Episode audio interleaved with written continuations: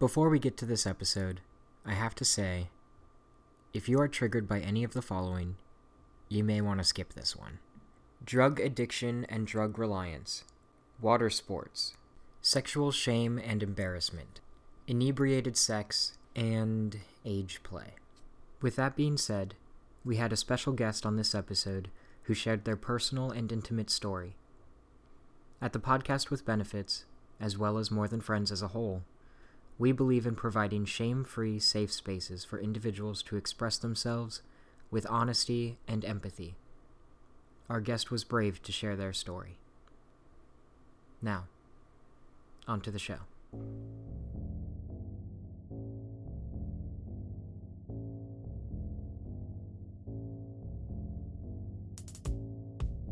Hello, this is Christopher Filippi.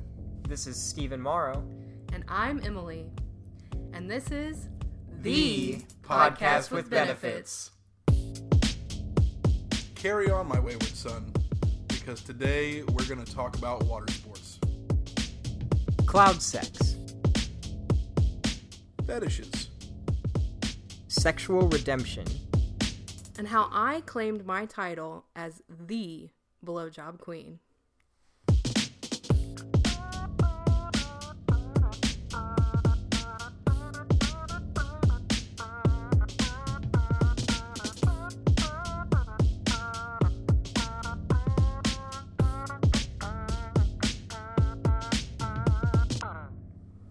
So it's recording, but uh, it's always sort of like a soft open, I guess, or a cold open. I think is what, how it's referred.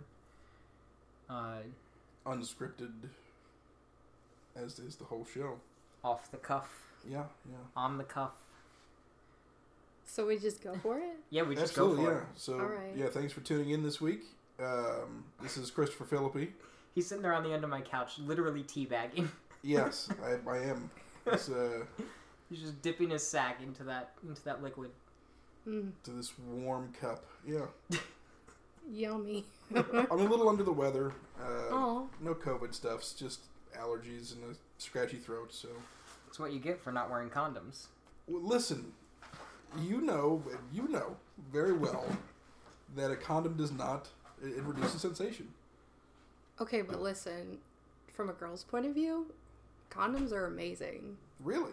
Because, like, it's so soft and it like doesn't hurt. What people are you having sex with where their dick isn't soft? Well, Like- their dick gets hard, doesn't it? Well, it gets hard, yes, but I mean the skin itself. It's cats. It's not Cat like- people. Is Are you having sex with calloused penises? No, Like, it's not like that. It's just like everything just slides so much better.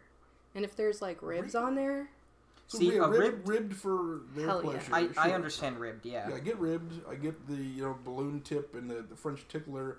I understand the various wait, I don't understand the these French very. tickler. What is so the French tickler? the French tickler, it's uh, uh, one of the original like condom variations where it was just like a, a sea anemone, like little spiky like phalanges at the end of the tip. Oh my god. Yeah, that I assume were just meant for for clitoral stimulation. You know, when, when rubbing, because I don't imagine they're going to do anything on the inside. Uh, That doesn't make sense. that's, that's why it's not it's no longer popular. But it's you know I'm old. Why was it French? That's Yeah. what I do. That's the name of it. Fucking Google it. I don't know. I didn't name it. I didn't originate this thing We need to find the inventor. And slap the shit out of them. oh my god. I was gonna say invite them on the show, but now I don't know if they'll want to. Right, well, no, I, I promise you no physical harm should you still be alive and want to be on our show. I Um, mean, I'm down to try it. Sure. Right now, Yeah. Right now. Yeah. Right well, it's just so I happen to have a French tip right here. By the way, uh, this is uh, this is a, a very auspicious occasion. This is our first guest, Emily. Hi. Oh my god, I can't believe that I'm the first guest. You are. Thank you so much for joining us. Thank you for having me. Yeah, yeah. I'm so happy to be here. The pleasure is ours, one hundred percent. I'm just smiling. I'm just over here grinning. Yeah. So, um, yeah. I mean, what's what's on your mind, Emily? I want you to tell them because I guess my ego just desperately needs to be stroked about how I'm the influence for the entire podcast. It's If, true. if there's one thing we can do on this podcast, it's it's stroke. Stroke my ego.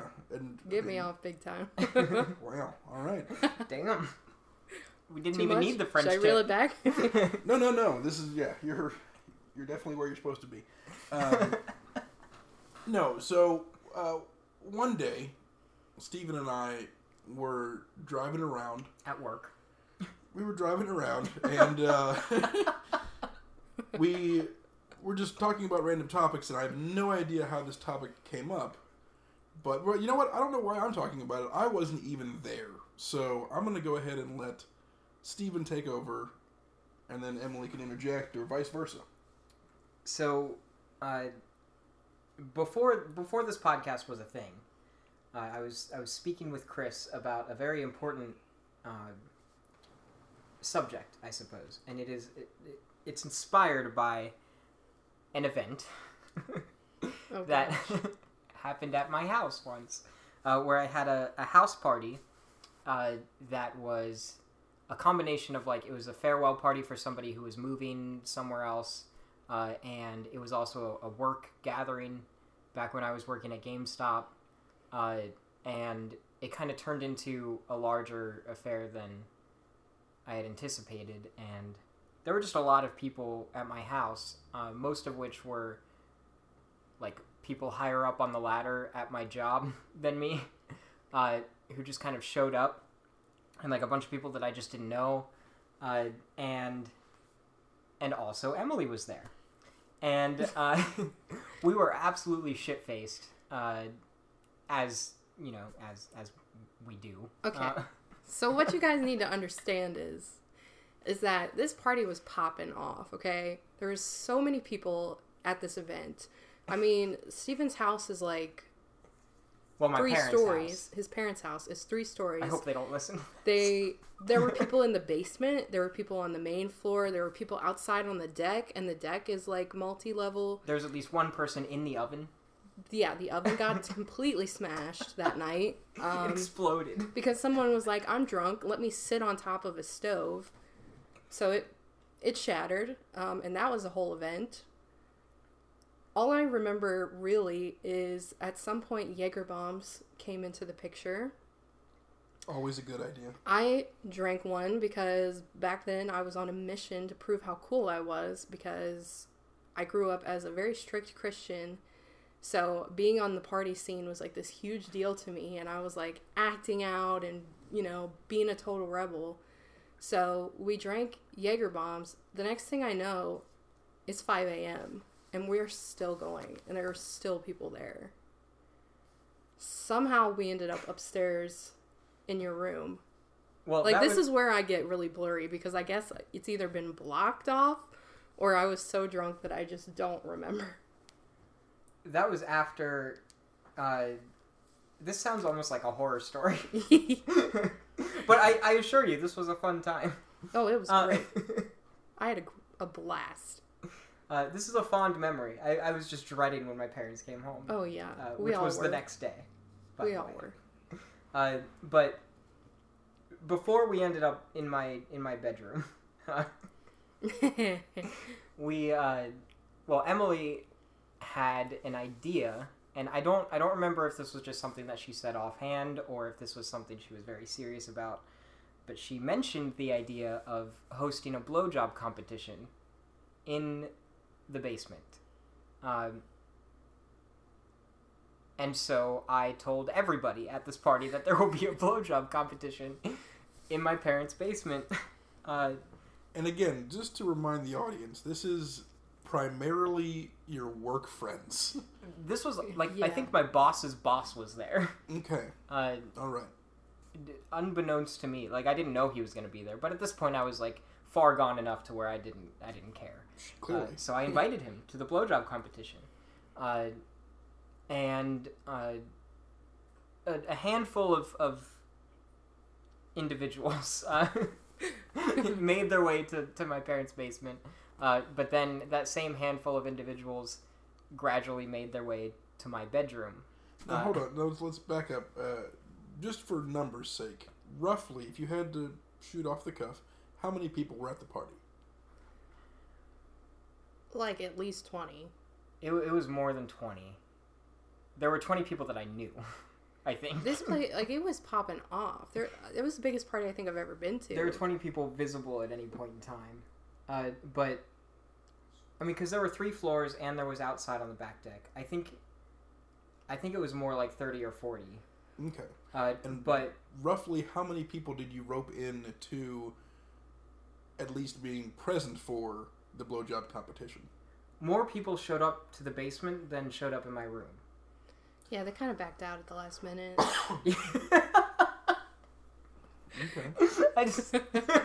I mean, I, I it's true. if I were there, I would have definitely wanted to go for you know just sheer curiosity. for observation. yeah, I mean, regardless of of any intent on joining, which probably I would have, but but just to see like, is this really going to happen? Like, this is the thing that happens in in pornographic films. Is like, oh, there's a blowjob competition happening at a party because that happens all the time. It never fucking happens. so I was I would be present just to see if this was actually going to happen. Uh, yeah, I think that's why a lot of people went to the basement. Uh, but then uh, there was there was like sexual tension amongst the handful of individuals that made it to my room. yeah. Okay. Um, and Yeah. Yeah. That yeah is there very really telling. was. There really Okay, was. All right. N- yeah, well, keep the names out to protect the innocent uh, and guilty. I know at least alike. one of them wouldn't give a fuck. Well, it's not your call, but That's true. That's true. But, uh, anyways, uh, yeah. So, uh, So the funniest part, in my opinion, is the fact that I had a boyfriend at this time. yeah. When this Ooh, happened. That's new information. He was totally fine with this. He was He the was first. present at the he was the first candidate. Okay. He was like, Well, he'd be biased, which is another part of the conversation we're going to have in a little bit. But yeah, he's the one that gave me the reputation of being a blowjob queen, Ooh, which I was extremely uh, proud to hold this title Five star reviews. because Okay. this guy was so difficult to get off. Mm. Like it was impossible to get him to come. To how, be honest, how old was he? he was about the same age as me. Which was at the time. Gosh, how old were we? Like 23? 20, early 20s. Okay. I don't even remember. But the thing is, is that both him and I dealt with a lot of mental illness, so he took a lot of medication, Mm. and the medication would he would get like right on the cusp Mhm. of being about to come, Yeah. and then it would just die, Right. and he'd lose everything, and we'd have to start from ground zero. But me, being the stubborn little Taurus that I am, like I would suck this guy until completion, no matter how long it took. Wow. Because That's I'm like. I want, I want to give you this, you know. So you I was earned like, the title blowjob. queen. I Yeah. fought That is for the title Nice. Yeah. Yeah. of blowjob Good queen. for you. I know many folks who just give up. Thanks. Yeah. I'm pretty dedicated when it comes to sex. It's like my favorite thing. Sure. So I'm like, I want to make this great for everyone. Right. So I s- earned the title of being a blowjob queen. I don't know if it's from true or not. from the boyfriend. Now, from the boyfriend.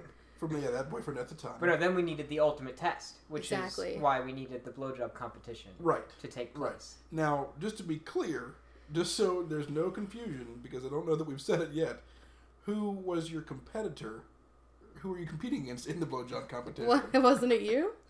Uh, well, so well, uh, not not originally intended, oh, but um, I don't know who I was supposed to go against. To be honest, I, I think was it was blackout drunk the any whole and all time. contenders. I think it I think it was just you, and then people would just line up, and then they would. I guess I was just gonna give blowjobs to the whole party without even charging. I wish I could go Without back and be like, "Girl, charging. at least charge. Five dollar blowjobs. At least charge." That I mean, for the for the blowjob queen, I think that's low. I- I- Very low, yeah. Yeah. For anybody, I think that's pretty low. For like the blowjob beer wench, it's probably pretty low. I think the standards, like the standard pricing, if I remember correctly from my uh, college instructor who told me this, uh, he, I used to work with him. We would travel and stay in these hotels, and he would, uh, he just went through a divorce. Maybe he can be a guest on the show. Uh, he's got a I lot- feel like we're going to get into a whole other episode here, but go on.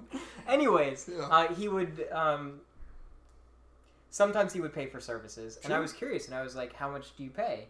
Yeah, or yeah, how absolutely, much yeah. do you pay for Right. for these things? And he was like, usually a blowjob is like a hundred to hundred and fifty dollars. Good yeah, I was lord. right on Uh, the money. Yeah, Good lord. uh, I think the lowest was sixty, but he did not recommend that one. Really? Yeah. I would not pay that much money. Low Yelp rating. Yeah, yeah. But like, keep in mind, this is this is an individual who needs to like travel to a hotel. Like he wasn't going to them; they were Sure. Okay. Travel like, expense. Yeah. yeah, Absolutely. so I okay, think yeah. it- it was if, you, all if you're getting included. yeah, if you're getting you know delivery, absolutely. yeah. Yeah. Yeah. yeah. Blowjobs delivered, I I'm, think, assuming. cost a little bit yeah. more. I. I. Okay. Fair enough. So Touche. Yeah. For delivery. and that's- that's also we have to take into account uh, the the cost of living. We were traveling to like cities and stuff, and working at these conventions and things like that. Um, and you know, some of these cities, blowjobs cost more in a place, uh, in in a big city than they do in. Kentucky. I feel there's a more- Kentucky blowjob is you know not worth as much as a San Francisco blowjob, for Let's example. not. No. let- uh, No. Let's stop right there. Hold, hold the phone. I've had many a blowjob all over this, the the U.S. No, I'm, I'm not saying the quality is any different. I'm Sure, just saying well, yeah, that the cost of living. I, yeah, I get yeah, it. but- minimum wage, for But example. where there are where, where there is uh, more urban sprawl, there's more competition. There's more, you know, you've got to in fact be have competitive prices.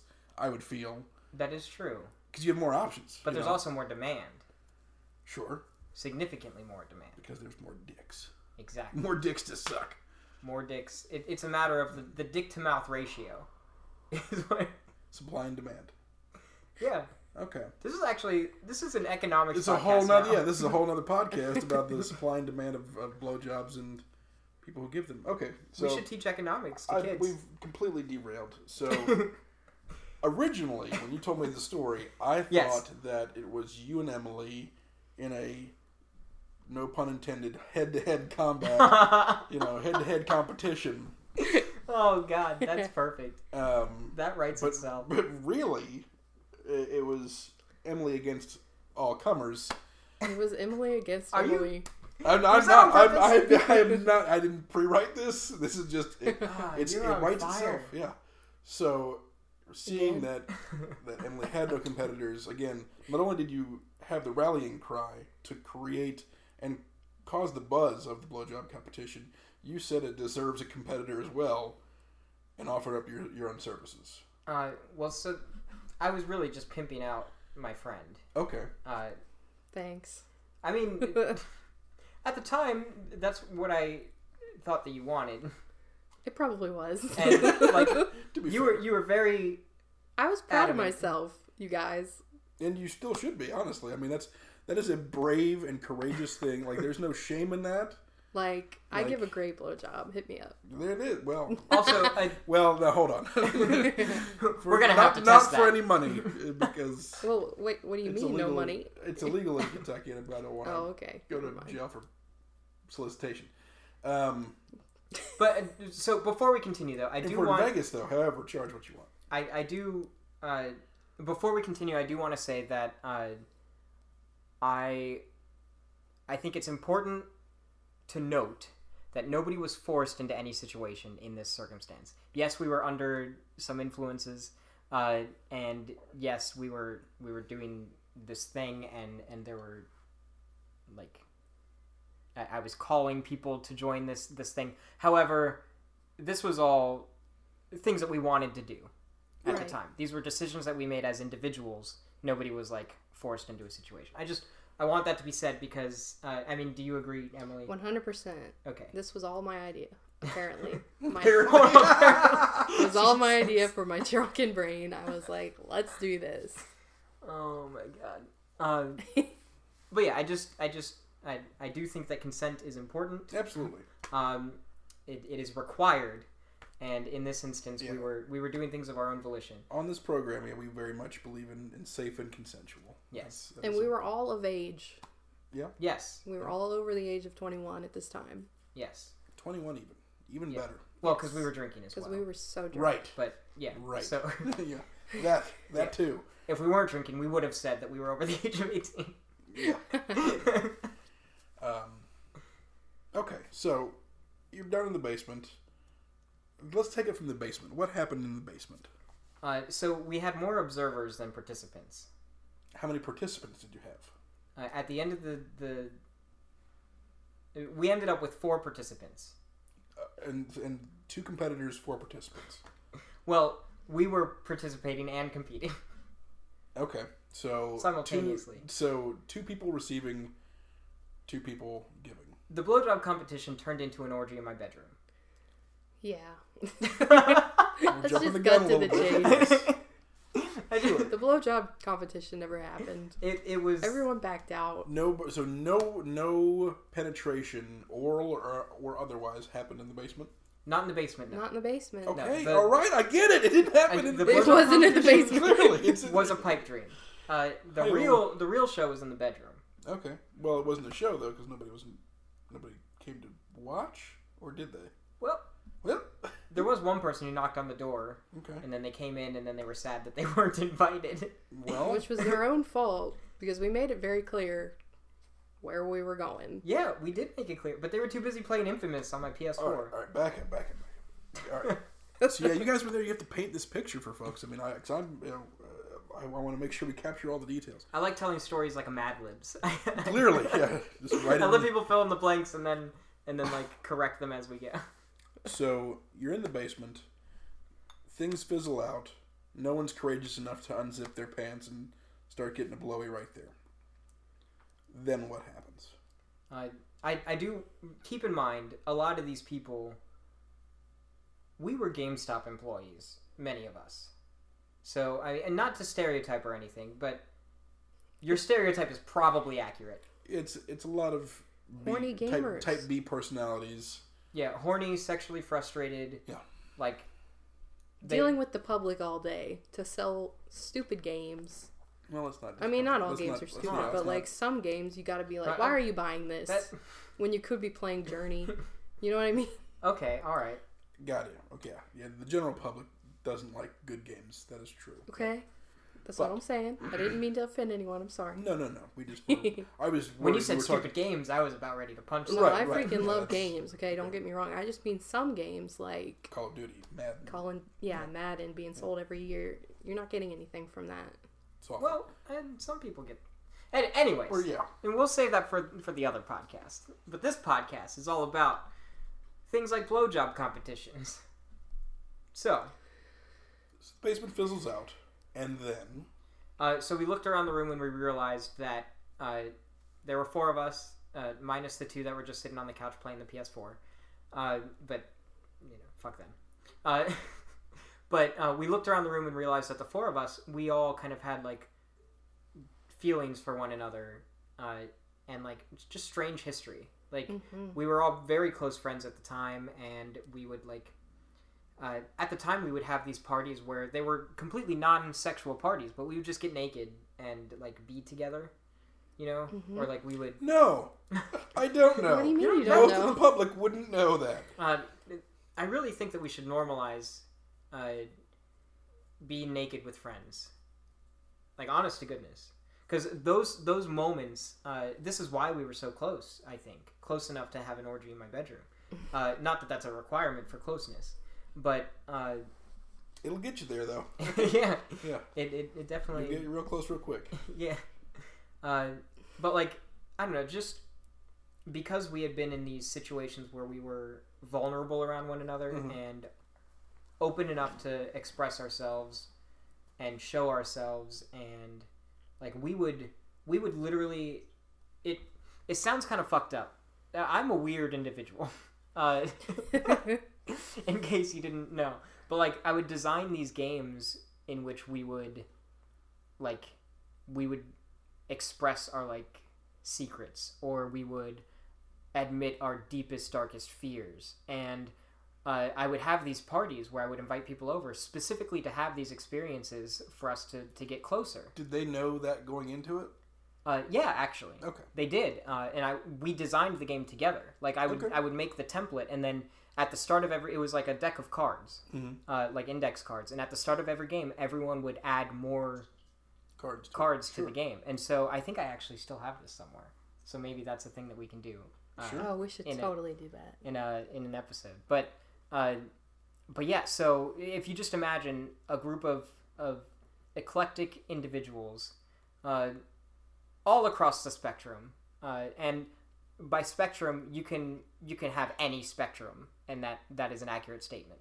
Uh, so whether it's a, a sexual spectrum, identity spectrum, autism spectrum, literally all of it, we were all over the place on this. Uh, and if you were to put us in a room and imagine us just opening up to one another, uh, that's what we did.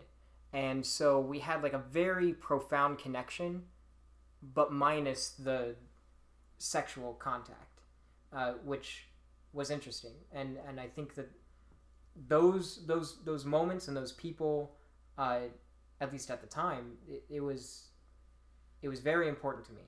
And oddly enough, oddly enough, orgy night was kind of like the pinnacle of this experience, but it also may or may not have shattered this experience Sure.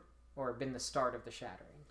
That, just to let you know that that moment that you just had uh, with everybody listening, that was beautiful. I mean, the way you described that, I'm jealous of that moment, of that whole relationship that you you you experienced with these other individuals. So I, I- I have an ulterior motive here. Okay. and and the ulterior motive is uh, it's not really ulterior at all. I, I feel like I've been pretty open about this. Uh, but with shows like this, and even with More Than Friends as a platform, the idea is to to take that philosophy and turn it into an array of content and be able to share those experiences, but also kind of bring people together and allow people to open up and allow people to express themselves. And that's why I think the podcast with benefits is important because not only are we, you know, sharing these stories, we're having a good laugh, uh, but I genuinely think that we are. Th- this is one method to getting closer to one another, and even even you, listener, uh, even if you're not in the room with us, you're not able to directly have a conversation with us in the moment. You can still write in with questions on mtfproductions.com. Uh, you can leave comments, we'll see them. You can email us at bemorethanfriends at gmail.com. But even though you're not here in the room when we record yet, uh, maybe in the future that'll be possible. But uh, I still think that this is a way for people to internally kind of reflect and maybe even build up the courage to share their stories with, with their friends or their family or whatever. I'm not saying you should tell your mom that you had a blowjob competition in her basement while she was away on a cruise in Mexico. Don't do that, probably. Um, but I really hope my mom's not listening. Oh, she will be. She will oh no. Uh, but She's gonna hate me.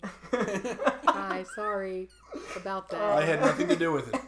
I, I wasn't was- there. I, I'm sorry. I'm so sorry. Merry Christmas. I've tried so hard to make you like me this whole time. but and anyways, I feel like if if we can in any way with this show contribute to allowing somebody to feel comfortable sharing something intimate With, anyone. with anyone in their life, Absolutely. uh, then then I would have achieved my dream, my goal. That is, that is the goal. That's beautiful. So Yeah. That's that's why I'm I'm happy to be here with you. So back to the blowjob competition, which is now turning into not just a dirty orgy, but a beautiful orgy. honestly, there is beauty in dirt, Sure. and there is dirt in beauty. Sure. Yeah. So the competition fizzles out, and then that that electricity is in the air, that spark, that that tension you can cut with a butter knife is present. Butter. Okay. And so Are you good? Sorry. who makes the call to move it into another room? How did this happen? Because I don't I, remember. I honestly don't remember exactly how we ended up there either. It's like I think what happened was we all gathered around, we all took shots, and we all went straight upstairs. maybe Not we a didn't word even. was even spoken. I feel like we didn't even communicate. I think it just. yeah. I don't even know what happened. It was like in one point we're in the basement, the next thing we're upstairs. the first threesome I was ever in, that's very much a similar topic. I was trying to avoid certain people all night, and then uh, to escape, I went up to my room, and there they were, but they were in my bed, and I was like, wait a minute, hold on. and then things happened from there. But, so it's unspoken, it's, it's wonderful. So you all end up in the room, and then what? Uh, and then we just started like touching each other, and So did it start out as a blowjob competition or what? Like, did you blow him? I, I didn't suck anyone's dick, Okay, but I distinctly remember my penis was sucked. Okay. I don't know by who though. Wow. I don't think it was me because I don't Because- remember. Uh, so like lights were off. I knew who was in the room, Yeah. but I didn't know who was touching where, doing what. Wow. Okay. Uh, but it, it was mean- interesting. there was no light at all. It was pitch black. I mean, it was like You're like just there a were little drunk. shadows and things, but like Just for sheer. also I was very drunk. Like, sure. Like this was a, it was like a blur of of multi-sensory experience. While I greatly enjoy sex and view it as a sport, uh, I still need to see kind of what I'm doing, especially when there are more than more than one on one. Yes, I mean, I but I mean, at least the way that I look at this, Sure. and I am again a, a unique individual. Uh, I did not. I don't think I did at the time, nor do I now consider this to be an inherently sexual experience, or at least sexually. that's your catchphrase. it wasn't. It wasn't sexual. Well, I, I consider this to be more of like a a, a symbolic exploration of closeness, but. yeah, not me. Uh, It was pretty, it was a sexual experience, one hundred percent. Awesome. because like I, I wasn't I wasn't necessarily sexually attracted to the people involved. Uh, no offense, Emily. Uh, No, it's okay because I feel the same way about you. Like Yeah. I specifically tried not to touch you so much because I was like, I just see you as my friend. I feel like I feel like we did touch each other though. I mean, yeah, It's I remember. I remember touching you, There's no avoiding that. but mean, I don't.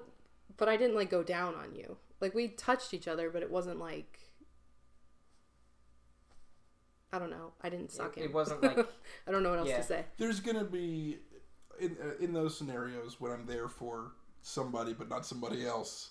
Yeah. There's there's gonna be some some cross, not contamination. That's the wrong word, but it's gonna happen, and you just have to be okay with it. I mean, like it's just part of the experience, and you can go with it, or because if you try to resist it, then it just breaks up the whole rhythm Yeah, it- of everything it- going on. it kills the vibe. Absolutely, Yeah. absolutely. So you have to be okay with it and understanding that's kind of a tacit agreement with that. Mhm. Um, now, when it's not mutual, when one person wants and the other person, that, that's a whole nother fucking animal. But anyway, Yeah. anyway. I mean, we were all we were all in this together, and we were all.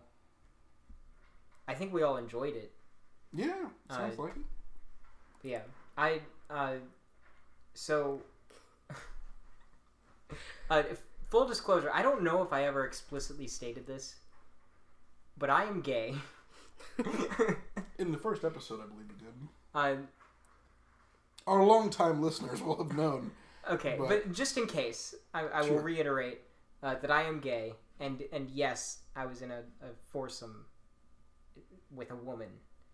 Uh, and it was a dream for me, because it was me and three other guys. So like, Right? how special does that make you feel?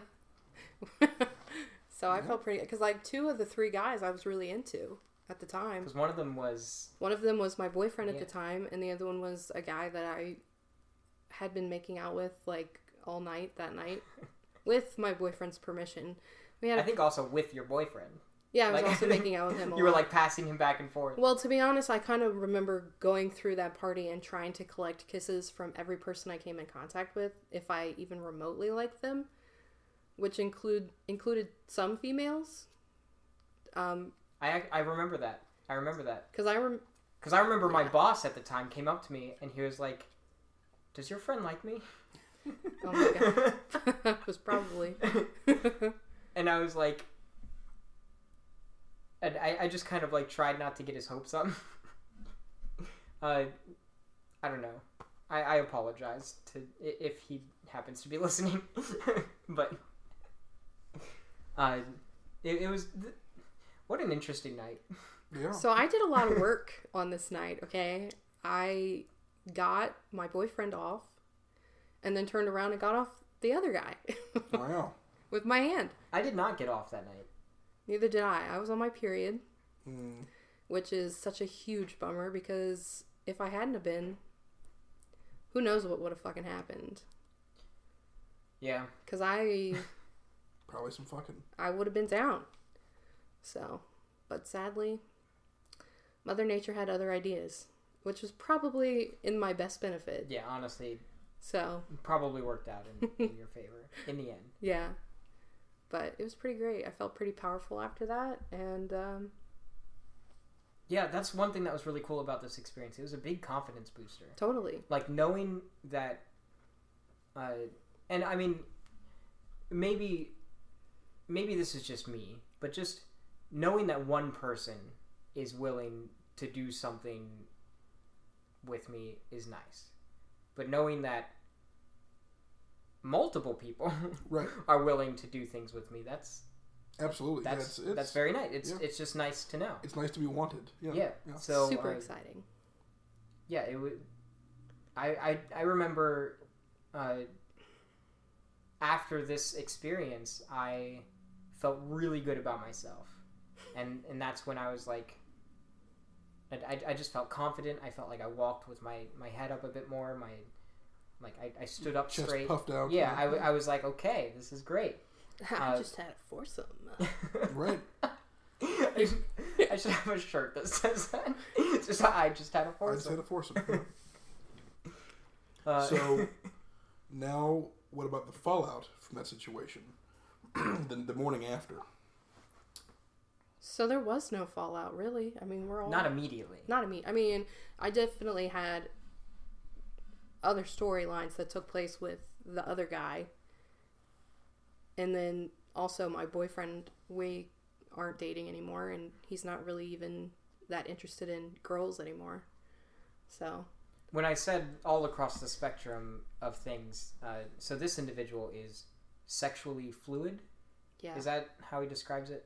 Uh, where his sexuality actually kind of flows across the spectrum. So, uh, really, at any given moment, uh, for any given period of time, he is interested in like one thing, and then suddenly, like, so not to be confused with bisexual, uh, because sometimes he is, and then sometimes he's not, and then um, maybe, maybe.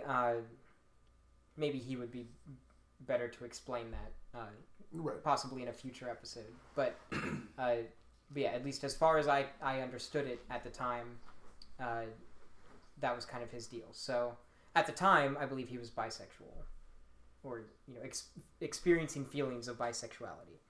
Uh, but it didn't last. Yeah, it was really hard because like when we first met, all I knew was that he was straight and that he was into me, and then it all rapidly changed. It seemed to me because he didn't, he wasn't explicitly clear when we first started dating. i don't think he even knew I how don't to think he knew articulate that either. at the time yeah So recently, I've I kind of came out to the out of the closet to my wife as bisexual because I felt comfortable enough with them. So, and I can't speak for this person, but once I was comfortable enough, you know, I, I, had had enough confidence in myself, and I was happy and in a good place. I was able to to talk to them about it, and so it, at that moment before you know when you agreed to date or when you started dating, he very well could not have known or could not have admitted to himself. But then, as he became more comfortable with you, Right. so that's a, a testament to you, really. Well, yeah, I don't know. you know, I think he knew all along. I think he was just scared to tell me because I was very religious Mm. when we first started dating. that is true Like I Yeah. was I was kind of unbearably re- religious at the time Sure. and um which now I don't consider myself religious at all. I do consider myself spiritual, sure. but not religious. But Okay. um either way, it, it- the thing that really upsets me about that situation is that we'd been together for about 2 years at this point and he was going to school in Louisville, Kentucky. hmm So I was having a really hard time with my family because they didn't like him. because they were very religious, Mm-hmm. and I'm I'm having sex with this guy, so they're upset about that. Who was that. atheist? With- as who was an atheist. Openly atheist. Sure. And you know, Was it like an in your face atheist? Like, yeah, okay. A bit, yeah. Honestly. Sure. uh, so Which is, I mean, equally as bad. You know, like when when anyone's in your face about what their beliefs are, it's off putting. I mean, it, your Yeah. beliefs are your beliefs, and keep it to yourself. But the thing is, is like he was so radically different from my family. Like it was basically like he was the polar opposite of everything I had been raised to like. And I think it was mostly because I was probably rebelling, Okay, But- that was going to be a follow up. you know. Yeah. But um, what was I saying? So he, I had just decided to move in with him, Mm. and we had, I had moved all of my stuff, and I even took my mattress all the way down to Louisville, and this is like a two-hour drive for me at the time. And then it was like that next day he was telling me Oh, about wow. his sexuality. Okay, And it was like I just got here. right. Yeah, that's a lot to fucking. And like we were taking this step forward in our Yeah, relationship and now you're telling me this like Okay, because he got scared, I think. absolutely. Oh yeah, for sure. That's But it, you know, just be open with your partner Yeah. if you're not ready it to move forward like living together. It's I know it's hard, but it would be better, I think, if he had just been upfront either from the beginning or when he started to experience those things or like before I moved my whole mattress down there, you know what I'm saying? it was the mattress. It was the mattress. Listen, buddy. Okay, it was When someone moves a fucking mattress, you need to come clean whether honestly, I'm you're those into it or not. I'm one of those people that loves to be in the bed at all times. Yeah. yeah. So when you fuck with my mattress, it's like fucking with my emotions. you fuck with my soul. you know what I mean? That is wonderful. Just tell me, God, you could have told me before I moved my bed. That is wonderful. And I, I mean, it's awful that you had experienced that, but No, right? but It's a that is great a story. very. I, I mean, That's a good a good thing I hope to that our by. listeners will absolutely. Uh, that resonates with me on a very deep level. It's don't fuck with my mattress. Don't fuck with my mattress. Don't. Don't fuck with bedtime. Yeah. No. No. Absolutely. Because I was amped, you know? I'm going to be living with my boyfriend. I'm going to be getting fucked all the time. Finally, like Sure. the sex that I've wanted to have my whole life. Yeah. yeah. I get there. Oh well, I might be gay. what? you want to try that again? no. So I was. That was a horrible time Hmm. How was life. the? I mean, how long did, did did you stay with him? Did you live with him? So, I stayed with him probably for maybe a week after that. Then I went back home. Okay. Then I got kicked out of my house. Oh shit. and had to move in with his father and his brother, who is around 40 years old but has cerebral palsy. Okay. So he has like the mentality of like a 12 year old boy, Okay. which was a situation that I don't think I was mentally prepared to move into, Most, Obviously, most people would not be. Yeah. but I had no other choice. And I am very thankful because his dad and his his mom and his brother were all so amazing to me at this point in my life and they just took me in like one of theirs. They never once were like you need to go home or they never once questioned anything like that. They just took me in like I was theirs. They're honestly the real heroes. Like they they were honestly story. the family that I needed when I didn't have my own family. And I'm just so grateful that I found that. Like, we honestly probably shouldn't talk about this too long because I'll get emotional. it's okay. Because they really were there for me. That's awesome. So I got lucky for sure. It was very strange to live with my ex. I lived with him for two years in a rundown little house in Covington. And it changed me as a person, obviously. It really taught me how to value what you have because they had so little. Sure. Yeah, you, yeah, you don't really appreciate it until you don't have it. Yeah. Yeah. It was an awesome experience. I mean, it was hard, but ultimately, it was awesome. Something you had said earlier really intrigued me the way you phrased it. Oh gosh. Okay. Uh, and talking about one of the people, uh, I think it was the the non boyfriend at the time. You said that you had separate storylines with him. Yeah. The way you phrased that, uh, you had mentioned before we started recording uh, about writing and doing fan fiction. Oh gosh. So I mean, that just the way you phrased that. I mean, it was very unique, Thanks. and I, I really enjoyed that. Um, so, uh, would you like to talk about some, some of your fan fiction, Oh, some of your gosh. writings? okay, so now I'm embarrassed. Oh, okay. Well, we, don't have to talk about it. No, no, I want to talk about it. I'm just embarrassed because writing is. I freaking love writing so much. It's usually very deeply personal. It is very personal. But so I I write a very specific type of thing Okay. and it's even more specific now because I'm also exploring a kink of mine. Okay. So um do I just say it? like Whatever you're you- comfortable however you with. want to phrase. You yeah, can lead yeah. into it, or you can. I don't even know like how to explain it. I just first of all, I really like to write gay male erotica. Yaoi. yeah, I love yaoi Yeah. so much. I, I learned what the word yaoi meant from Emily. yes. I learned what the word yaoi meant from a customer. Really? Uh, yeah. It's a whole long story that I will go into, but okay, Yeah. I freaking love yaoi so much. okay. What characters are you currently uh, writing yaoi with, uh, for, about? So it's for supernatural. Okay, Sam and Dean. Nope, Nope. we don't do Wincest in this house. Oh shit. Okay, Ooh. Castiel, Castiel, and who? And Dean Winchester. Okay, okay, Destiel, we always do Destiel. okay, okay. 100%. That's my favorite pairing um, at this time. And I have several stories that I have written about these characters. Um, I write with a friend who lives in Pennsylvania. Oh my god, wow.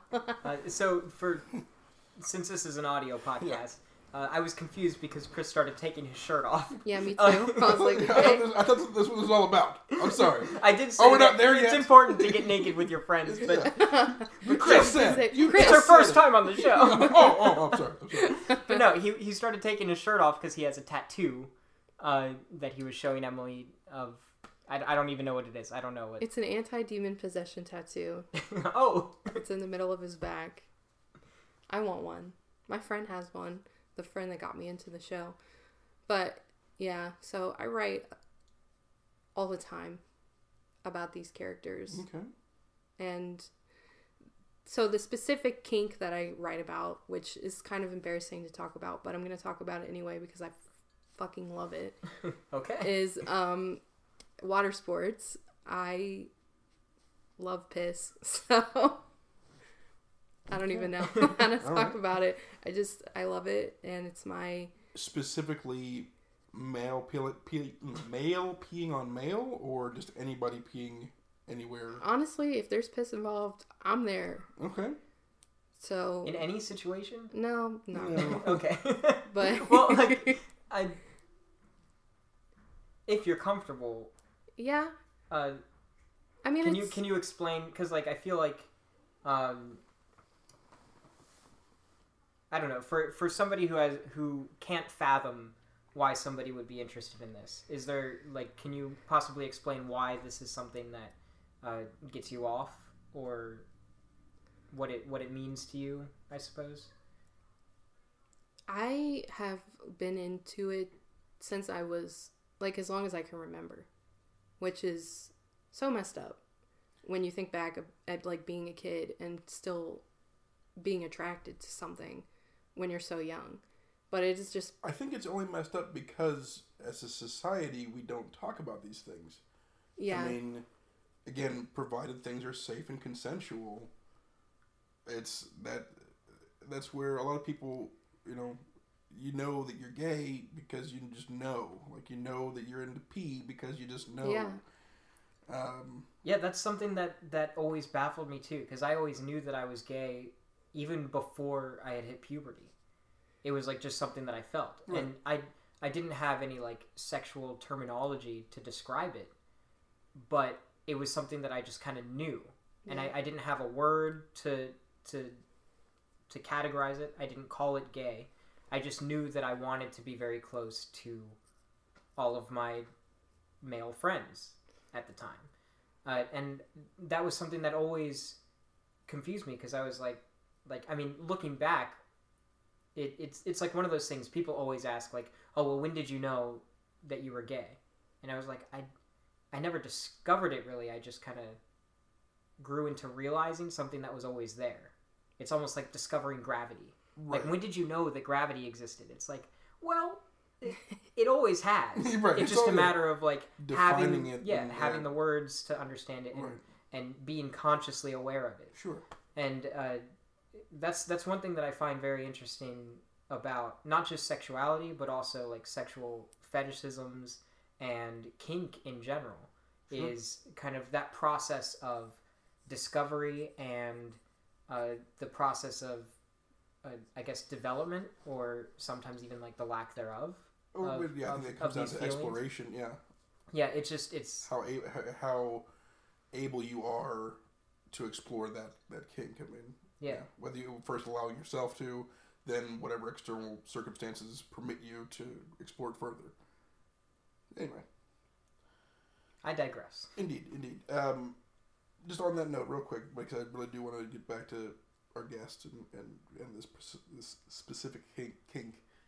With my bisexuality, it was harder for me to define because there there's straight porn out there in, in, in droves hmm and I've I'd seen gay porn and I've seen lesbian porn, and I didn't realize like I, I wasn't necessarily turned on by gay porn. It was just gay porn, hmm and I but then I realized well I'm not really turned on by girl on girl either. Like it's uh, it's it's missing something. I can get there, sure, but but when it's guy on girl, it's because there's a fucking gigantic dog and and, and ladies. Like it's uh, you know. Anyway, so it's it's about it's I need all of it. I need the whole gamut, you know. Yeah. So, anywho's about the urine. Oh God. So it's something that you always knew. Um, Yeah, I mean, it wasn't like I woke up at like seven years old and was like, "Damn, I want to be pissed on." sure. But it was definitely um, a fascination with urine, and like, like I would draw comics about it. I would. Me and my cousin played together a lot when like we were super young, and we would play with like dolls, and um, just games where we would play as like characters and somehow i always brought a character wetting themselves into the scenarios or something like that and i just kind of realized one day like why like i'm like really into this i really like it when people pee themselves or just stuff like that so So is it about somebody peeing on themselves or peeing on somebody else? well it has morphed tremendously over time Okay. And when it first started, it was just about like a character. I don't even know how to explain it. Okay, it's weird. When I was a kid, I would write comics about a, a, this girl who just peed constantly, and she had to wear like diapers and stuff because she was That constantly like- peeing. That sounds like a a really inconvenient superpower. Yes. it's like I'm just always peeing. I'm sorry. And so, and then she would like pee on other people. And then, like, I was so ashamed of these comics that I would like rip them up and hide them or like throw them away or like pee on them and then throw them away or I don't know. It was weird, That's weird stuff. Okay. That's That's symbolic. whole- yeah, that's It a is whole nother symbolic. wow. Yeah, yeah. That's actually I- kind of beautiful. Yeah. It is. It really is. I don't even know what was going on. Yeah. But this is How old were How you when I- you made these comics? I was like, I, I don't even know. I was probably in the single digits. Laying on my floor, like drawing these things, feeling things like in my pants region that I didn't understand, like a tightness, and I felt like I had to pee while I was making the comics. So that like connection started Yeah. because it's like, damn, I feel like I have to pee, but I don't. And then I, I would go to the bathroom and try to pee, and I couldn't because it was, it wasn't pee. You know what I mean? It was like I was horny, but I didn't understand it because I was a kid. Hmm. So then I had this situation where I was at school and the teacher left me alone in her classroom and I got on the computer and I just started looking up pictures of people peeing. Okay.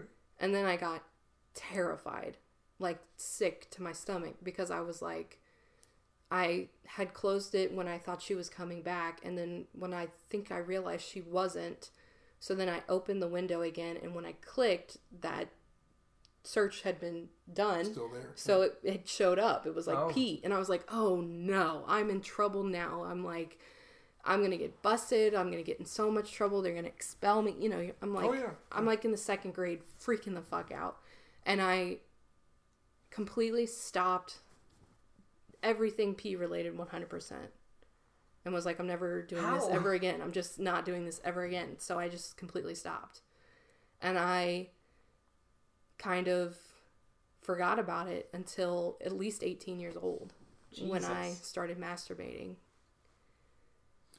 Because I, you got to remember how religious I was too. Okay, like I was terrified. I'm like, I'm going to hell. Sure. God's never going to forgive me for this. I'm going to get in trouble with my oh, teacher. Oh, my. I'm going to, you know, my parents are going to kill me and all Yeah. this stuff. So I'm like having this huge panic attack in the second grade. So I'm like, I just walled it off in my brain and was like, I am never going down this path ever again.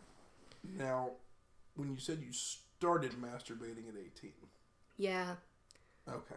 Christian. Okay. just didn't do that stuff. You know what I mean?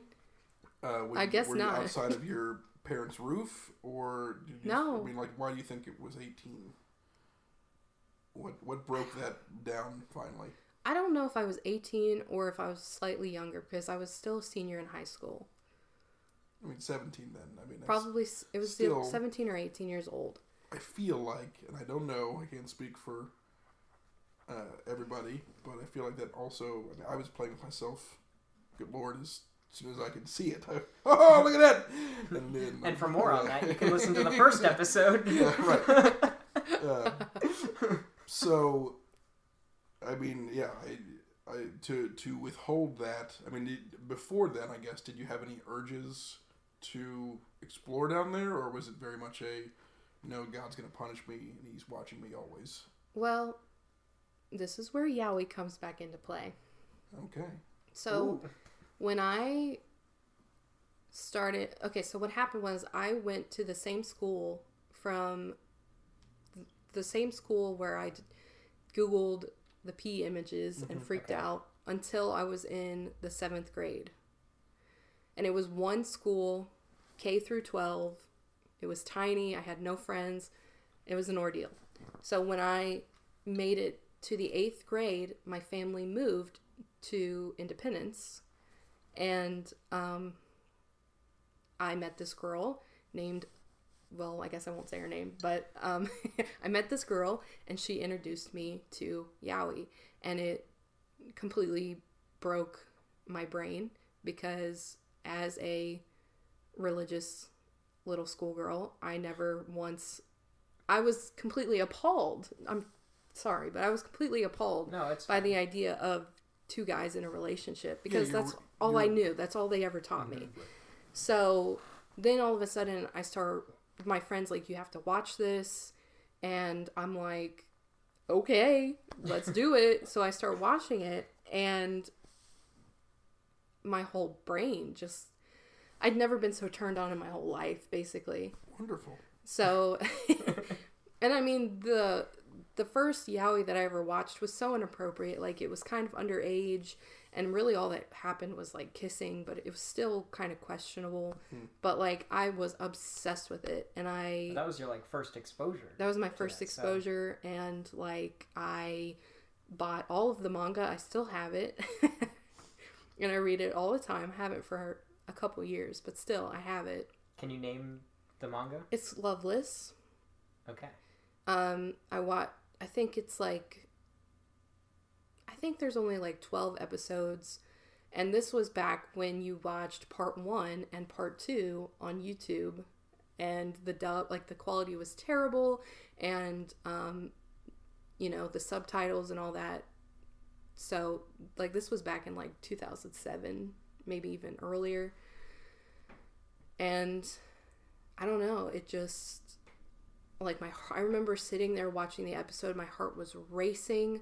I had what I would consider a female boner, where it's just like a lady boner. a lady boner, Yeah, yeah. where like everything is just like mad tight and just like you feel like you're gonna explode.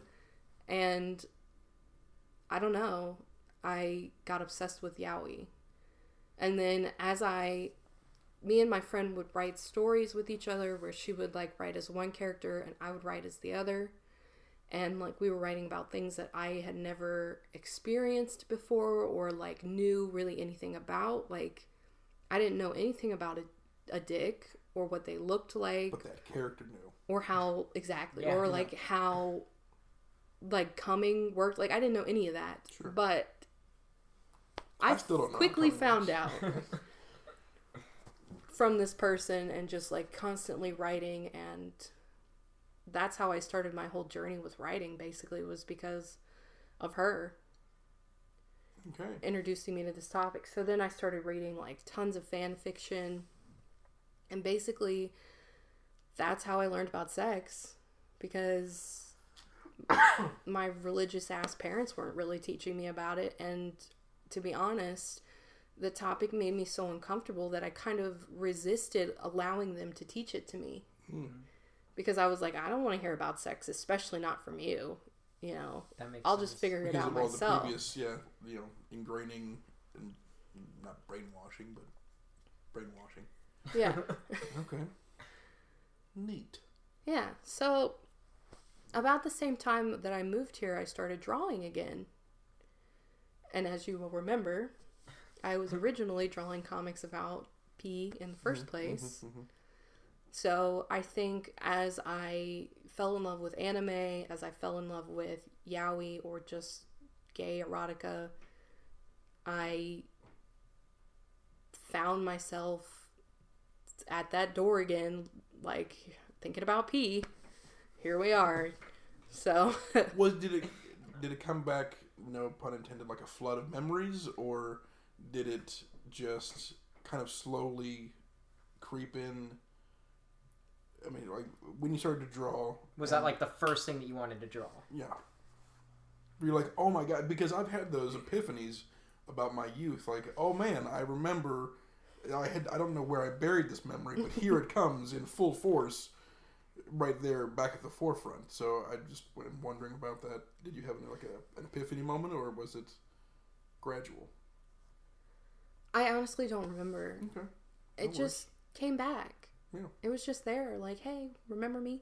Yeah. And I was just kind of like, yeah, I mean, I'm trying not to. Because I mean, but, you know, so. but now, I mean, you're able to explore it in a healthy, positive way. I freaking love it now. so you know you're you're replacing those negative memories.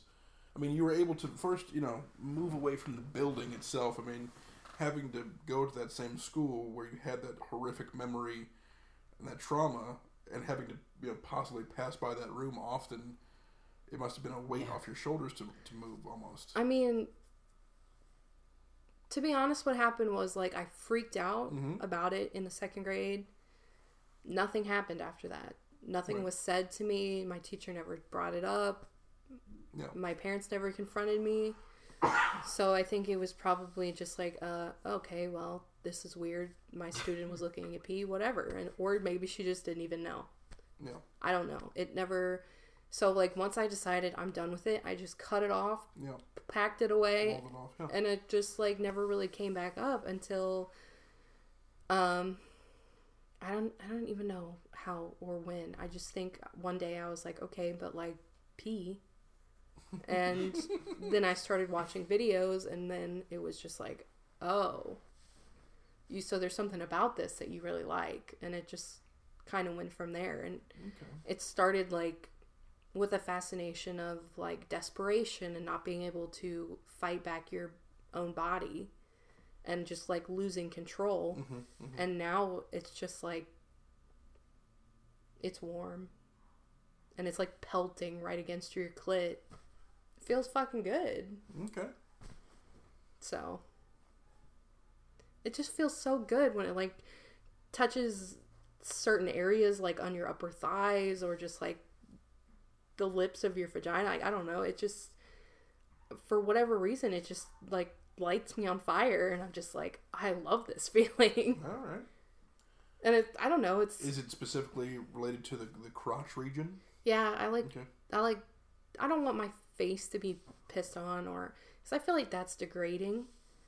Okay. But like I mean if you're into that, more power to you. Sure. And Because honestly, that is a lot of the the water sports that I've seen. Is usually it's, That's I a mean, lot it's, of it's usually a male centric yeah, thing to where it it's is. it is in, intended to degrade whoever is on the opposite end of it. But obviously, there's a power dynamic uh, to receive it. You know, you're feeling good about it, so what have you. Uh, but yeah, it's if it's related to your crotch. I mean if it's touching my crotch, I'm diggity down. down. All right. All It feels good. But like I don't want I sometimes I see it as like a power dynamic kind of thing and but I don't know. For me, it's like this weird thing that you're sharing that you would never really share your piss with anybody normally. Yeah. You would never Yeah. even think about that. Oh yeah. So it's kind of it's like sharing a part of yourself with somebody. and it's like you're incredibly vulnerable Yeah. to be getting it ends. Yeah, and to yeah, be yeah, giving yeah, it.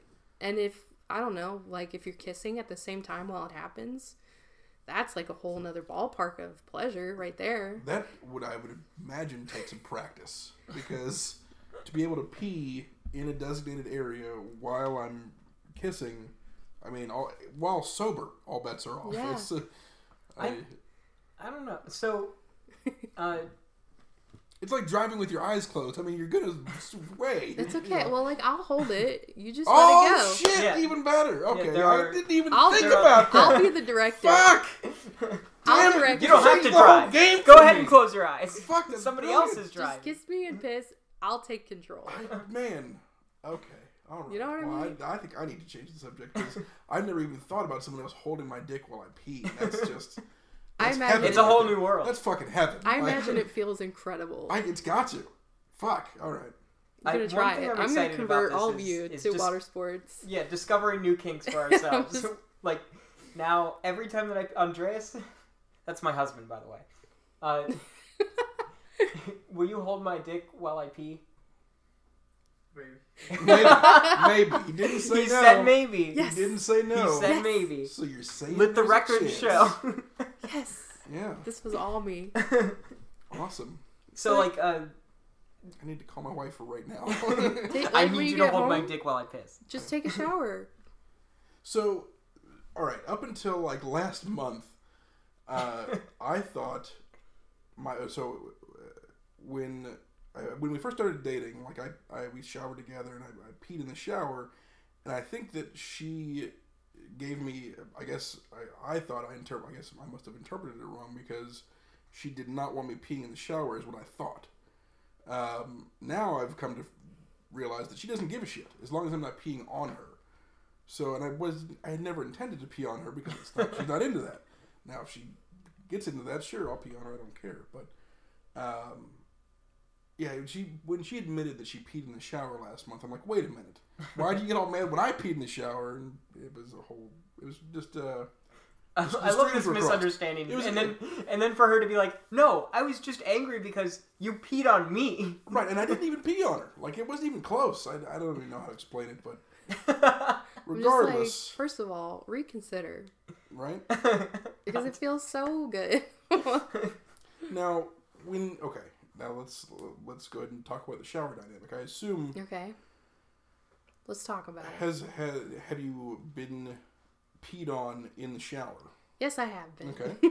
Now, while the I assume the water is going to be hot while you're showering. yeah. Okay.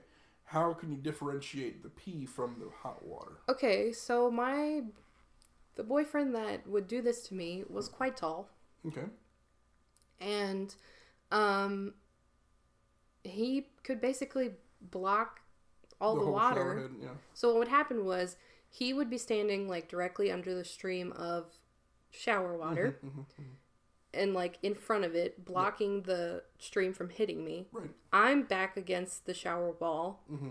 leg up to receive. Okay. Okay. Okay.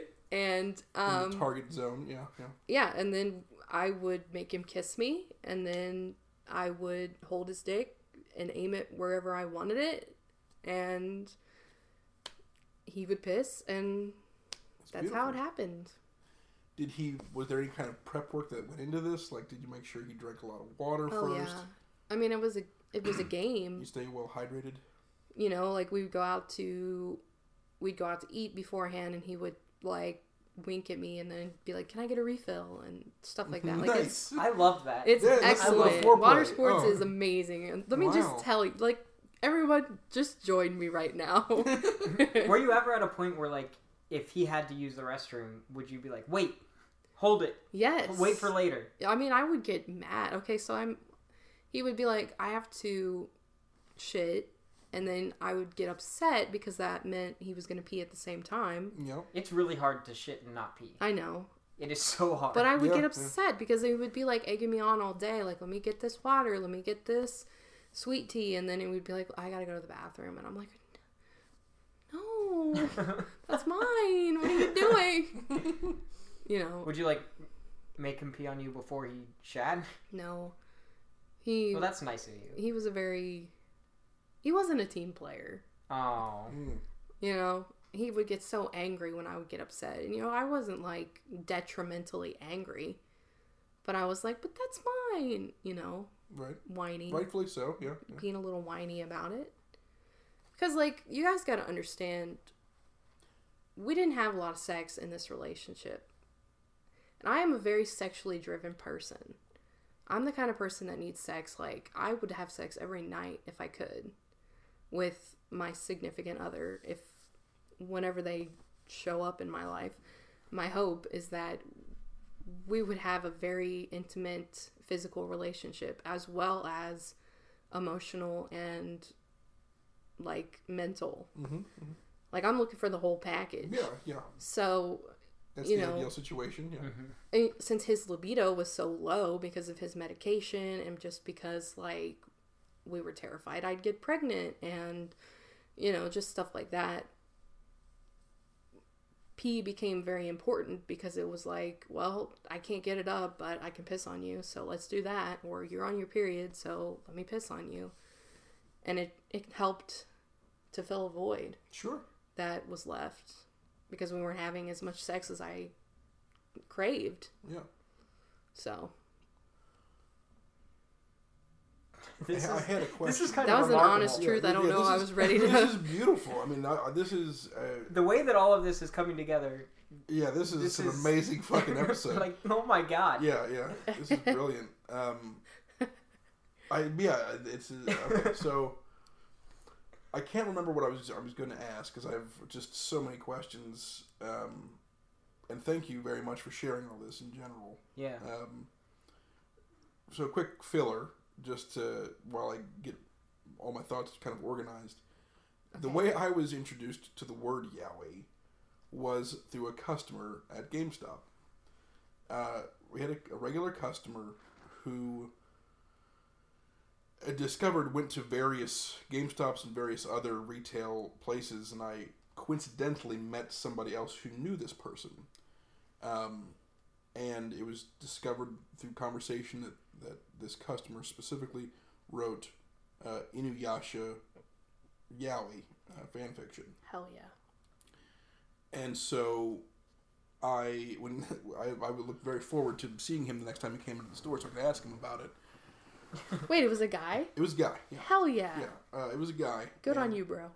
And he comes in and I ask him so like, "Hey, uh I I heard you wrote a fan fiction about Inuyasha." And his eyes lit up. And there I did not fathom that this would be his reaction, but there were there was a family in the store at the time. Um just a, just a stereotypical mother, father, and two small, two and a half kids Okay. and he says, "Yaoi is gay porn."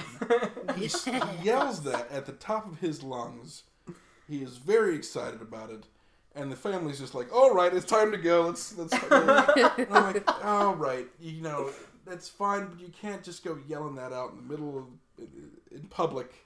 So then we talked about it, and it was a good time. But that was my introduction to the word yaoi. At least he got right to the point. Yeah, he no, Yeah. that was his immediate. There were no like there was no way you could confuse them. Yaoi is gay porn. Okay, thank you, sir. Um, but anywho's, um, water sports, man. Yeah. It's pretty great. You should try it. So, Just saying. I always I always oh, like that's to. that was my question. I'm oh, sorry. okay. So- I'll let you ask. Uh, because some of this uh, water play and water sports has to do with with urinating on yourself. Uh, is there any kind of age play that you've associated with it? Oh gosh. Um. Sometimes, yeah. Okay. And if it, it's if you don't want to discuss it, that's. I mean, we can talk about it. It's fine. I, I mean, I've already outed myself Yeah, as a here. piss whore, so and the blowjob Okay. queen. So I might as well just Somebody Just go down this of- path too. Breaker of chains, mother of dragons, piss whore. I Piss Whore actually sounds like a great name for a band. Yeah. Like that that is a great name for a band. Just saying. what kind of age play uh, came with that? I'm about to out some big secrets here. I guess. This is a podcast with benefits exclusive. I mean, I really enjoy diapers on occasion. Okay, That shit feels amazing. all right. Um, that's so embarrassing. No, it's No, it's not. It's uh, but it's embarrassing because we have, you know, we've made it embarrassing as a society. I mean, it, it is again. Is anyone holding a gun to your head, putting a diaper on you, and forcing you to pee in this diaper? no. Unless you're into that. unless you're like, I mean- unless like, Well. could you please make me put this diaper on? It, it wouldn't be the I'm gonna act time. like I don't want to. It wouldn't be the first time that I knew somebody who enjoyed the idea of having a gun put against their head and being forced to do things. But so yeah, if you enjoy the diaper and if you enjoy pissing in it, fucking right on. Hell You yeah. know, lean into it and enjoy it. I do. Um, do you have to like create a? I, I I imagine it's much like when the first time a young man has to buy tampons for his girlfriend. There's that awkward like I'm buying tampons at the checkout. Did you make your boyfriend buy diapers when for you've you? when you've No. acquired, I assume adult diapers. So the diaper thing is kind of recent. Okay. I mean, I never made my boyfriend do that at the time. Okay. I don't think he would have been very accepting of that. Oh. Um, I mean, maybe he's pretty accepting about everything, so maybe I'm wrong. But um, yeah, I really enjoy self checkout. Okay. Um, yeah. tend to The go that nice. Yeah. tend to go late at night. I have only bought them on two occasions, and the second time I had a coupon Nice. and they were free. Hey. So Shit. Yeah. So it's kind of like a special occasion kind of thing. When I'm super stressed out, it's kind of like a reward thing almost, Okay. which I guess is kind of weird, but I don't know. No, it's like, No, a, that's- that's a- treat yourself. Yeah. Absolutely, that, that's a great ha- way to have. I mean, I I would never. I I could well, I, I suppose I should, but I don't put those kind of like goals or or you know like rewards at the end of the tunnel for me. I'm just very much about immediate gratification. Like if I want something, I go do it you know right now, and that kind of could take away something special from it. I mean, if I if I'm looking forward to it, I can build up to it, and anyways. So, Yeah. I mean, would you like to? Would, would, do you mind going more into this this ritual then? Well, I'm. I don't even really know what to say about it. Okay. Usually, I have to be like high, like I'll smoke pot, hmm and then everything is like super intense because I'm high. Okay. and then just Do you smoke regularly or? um I have been recently, but I'm trying to stop Okay. because I'm in this situation where I'm really close to finishing a program at school and I need to be able to pass a drug test. Yeah. So I I'm doing it at a time when I should not be, but I quit today actually. Okay. Good luck. So- Congratulations. Thanks. Friday the 13th was my the day that I decided I'm not doing this anymore. So hopefully I can stick to it for a while. But I'll usually, whenever I've ever ex- like experimented with them, I was always high, and I don't know. Like, what exactly do you want to know? If if there is a a ritual to it, Yeah, like can you take like- us through the process? Yeah, yeah. So Like walk us through it. The last thing that I did was like I've been writing a lot of piss porn.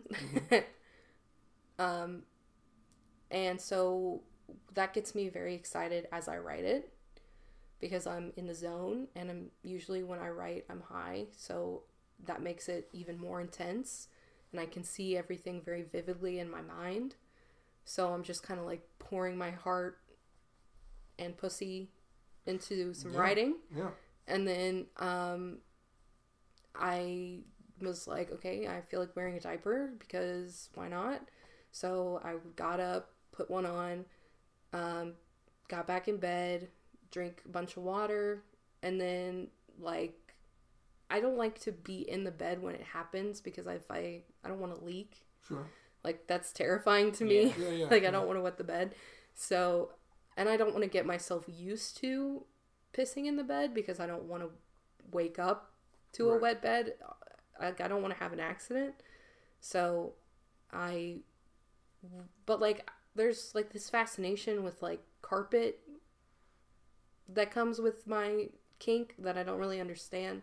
But like if I see like if I watch a video of like a guy pissing on a carpet and just like leaving this big spot behind, that fucks up my brain. So I love in a it. good way. Yeah, in a good way. so I just like stand at like the foot of my bed or I'll get into some kind of sexy position that it feels weird and crazy to be pissing in that position. And then I just piss. Okay. And then what do you do? You okay? How long are you in the diaper before you pee? um, it depends. Okay. And how long do you keep the diaper on after you pee? Well, that depends too. And the fact that we're using the, the word depends should not go unnoted. Oh, Oh no. um, Do you so before, during, or after this process? Are you masturbating, or is this strictly a, a urination sensation? well, I really like the sensation of the urination. Um, but there's the last couple of times I've definitely masturbated afterwards. Okay. I'm just slightly No, embarrassed. no, but thank it's no, thank you so much for sharing this, and and uh, I, I, I definitely feel very honored uh, to. Yeah, because like share. I don't know you. This is my Right, first absolutely. time meeting Chris. Absolutely, yeah, right, right. Yeah, we've ne- we have not met before today. I'm just pouring out my whole Yeah, dirty no, soul here. Absolutely, no, no, We're all dirty souls. absolutely, yeah. I am here for the fetish community. I just want to say it. And we, are- yeah, that's Yeah, that's like why if we're you yeah. if you have a kink that you might not be fully comfortable with, as long as you're not hurting anybody else or yourself, That right there. treat yourself. You know what I Safe mean? And consensual. Treat yourself. Treat yourself.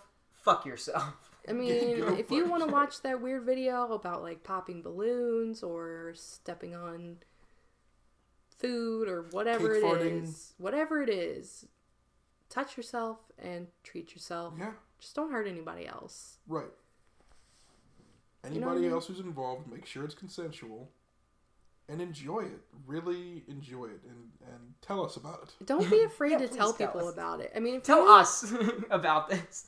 Share it here, or you know, or or if you want to just, and also, you know what, we should also open that up as well.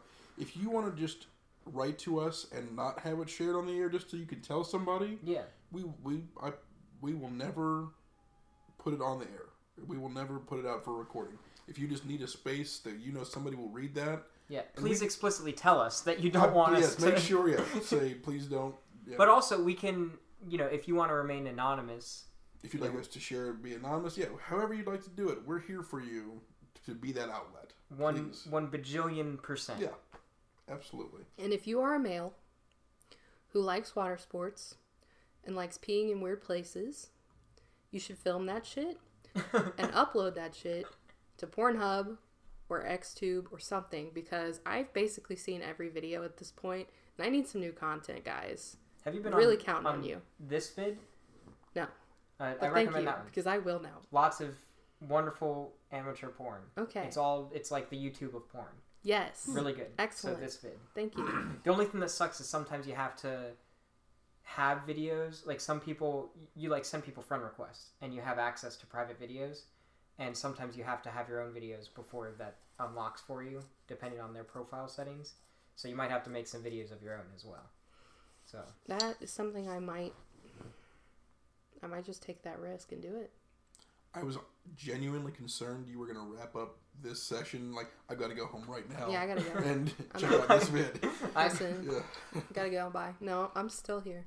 Wonderful. I'm Good. staying. We're not done yet. So, and we aren't because we honestly didn't even talk about the fan fiction. We Yeah, went we right really- into water sports. Yeah. Well, I, you you mentioned that you you've so you've written fan fiction about these supernatural characters Yes, I have. uh, regarding the water sports specifically. yes, I have. Why Dean over Sammy? Because I'm a Dean girl. Okay, Because they have a you're more so profound. mad about it. 'Cause I'm a Dean girl. All right, fuck. I didn't realize. because Castiel and Dean have a specific dynamic. they do. They have a more profound bond. Okay, And like, have you watched this season? I haven't. I'll, yeah, Okay, I'm- well, I'm some big shit happens in in Oh. episode 15, 18. Okay, So hold on Alright. to your hats. all right. If y'all ain't watched it yet, just hold on to your hats. Okay. And let your significant other hold on to your penis. Yes, while you Hey-o. urinate. Yeah. Well, Specifically, why you? Urinate. So let's talk about the fan fiction. Yeah. It's called Kidnapped. Oh. Okay. It's on a website called um, Archive of Our Own, I've heard of that website. and you should definitely read it and leave me the nicest comment you can muster up because this is near and dear to my heart, and I just take it so seriously, even though it is literally a piss fic. I still I put way too much time and effort into it for what it is. And a lot of people in the because like there's just not enough justice, okay? There's so many people who write fan fiction about water sports that is so incredible. And then there are I don't know if the microphone can pick it up, but there's a toilet flushing in the background. It's it's, it's suited. it's appropriate. Yeah. So what was I saying? There's just like there's some fan fiction that is so good and it just like tickles you in the right way and you're you're done, okay? But there are also so many fanfics where like the buildup is there. You get to the the big P And then it's just and it's over. It's like and then he peed it's like one sentence. end. Yeah.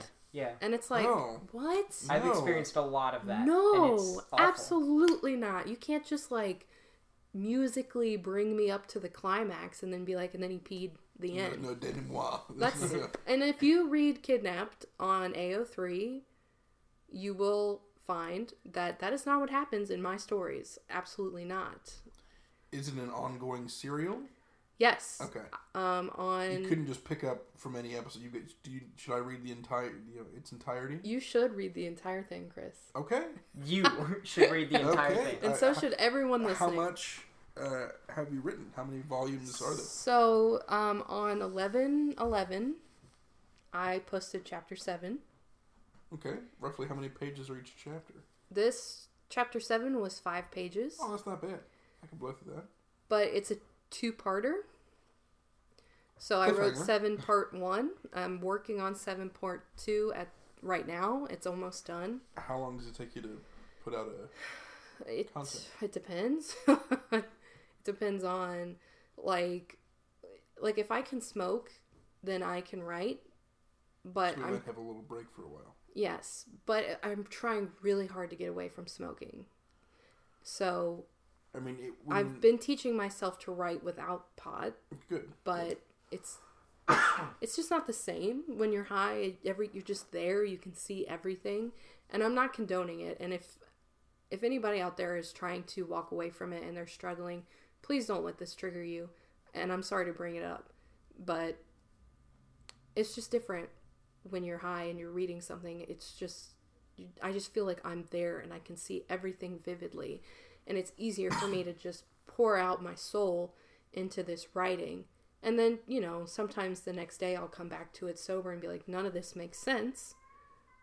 But And uh, The the, concept can be is said for the other way. I mean, you know, if you write it sober and then you read it high, it could be. You know, it's about being in that mindset. right, But I mean, I encourage anybody who writes to just write all the time, whether Yes. they're high or they're sober, whether they think that they're putting out crap, whether while they're writing and they feel it's crap, keep going, keep pushing, because you're not going to write a masterpiece every time. You're not going to paint a perfect, beautiful picture every single time. It's about quantity, and through that comes the practice and the, the quality. All of the world's greatest composers composed a shit ton of music, and So they're much. usually only famous for a handful of pieces. we and we live in a society to where you only see the results you know whether it's a musical artist you know you, you see what they decide to publish. They've got just libraries full of crap that they'll never release until they're dead and their relatives are trying to cash in on something. That's when you know all their all the hidden tracks come out. Um, you know painters paint over things. Right. um, there's so much that you don't see, and then, uh, on social media you only see like people's vacation photos. You don't see a photo of me sitting in my living room doing nothing. That's what I do every day. I sit in my living room. I do nothing. I take photos of the, the things I want to remember and those greatest hits. I digress. Write all the fucking time. Sober, high. I will read it if you keep writing it. oh, well, I'm not going to stop. I've got at least 26 chapters planned out. Shit. There's, There's a lot of it's a saga. pent up piss that's just inside of me. Can you can you share like a like a brief summary or like well, first, I wanted to say, going off of what he said, um, if you're writing and you are a little bit unsure about how good your writing is, look for a beta, is what I would recommend. Number one, I would say what I did what is a Yeah, please explain that. a beta is basically somebody who reads your work and then they go through and they correct it like grammar. They correct your grammar and they can give you feedback. So, my beta is this girl that lives in Mississippi and she and I I posted my story. I just went for it and which is another thing. If you have something that's complete, even if you don't think it's that great, just post it is something I would say. And then what I did was I posted it and then I put in the story, like at the very end, I'm looking for a beta. I need somebody to just help correct, like give me like grammar corrections and also feedback on the topic. And she's absolutely wonderful. Like, she's, she just like talks me down from cliffs basically. Cause like I had comments come in on my latest chapter where they were like complaining about a certain aspect of the story that I didn't do, and I was like, oh shit, I don't know why I didn't do this. But then she was like, no, everything's fine. Like, ev the way it's written is perfect. You don't need to redo it. So, like, she's talked me down from ledges. Having that voice of reason Yeah, she's outside just- of your own head. Yeah. Yeah, and just ha- like I was feeling really crappy about my work, and when I so I was just like I couldn't finish the chapter. I couldn't find it in myself to write anymore. But I had written like the majority of like what I call the wedding scene. Wetting, not Oh. wedding. Oh, I was like, I was like, they get married. no, wetting. The Okay, wetting That makes scene. sense. That makes sense. Um, and so I was just just send it to her. You know, I was just like, just let her read it and give me feedback. And she told me that it was the best one, I best chapter I'd written so far. Man. And it was just like little things like that that made me go, okay, maybe I really am onto something here, and maybe it really is important for me to share this with the world. And I've never really read a fan fiction quite like the one that I'm writing. So I just want to put us- it out there. Please tell us the premise. Okay. So we've talked about this. I know that we've talked about this, and I think I I legitimately think this is brilliant. Honestly, Personally, you're not the only person that's told me this. So I really feel like I struck gold. I don't know how I came up with this either. So the premise is is Castiel is a rain cloud angel. And what that means is is that it's his job to put rain into clouds. And he does this by pissing in the clouds. Sure. And I see his piss as being rainwater, basically. Okay. I write it as it's clear. I imagine it doesn't have a taste or a smell. Or I also describe that it dries incredibly quickly and that it doesn't stain. The perfect piss. Basically. This, the, yeah. I, I, I, I would be remiss if I didn't point out the way in which you listed those things. You listed first the color, but then you Then listed the taste. taste first Before Yeah. stench. before smell, which is what most people would associate with urine would be the smell. But something I wouldn't have even fathomed was be the level to which it dried, the, the time. Yeah. I've really put a lot of thought That, into no, this. that's and that's what that is glorious. that is that is true passion. She is About- writing the Gran Turismos of fan fiction. Gran Turismo being like the pinnacle of Gran automobile Pri- racing video games. Pismo. For those who don't know, but that is neither here nor there. I'm just impressed by the level of detail and the, the passion with which you have thus far. And I'm not. Even, I haven't even heard the whole thing. Please keep going.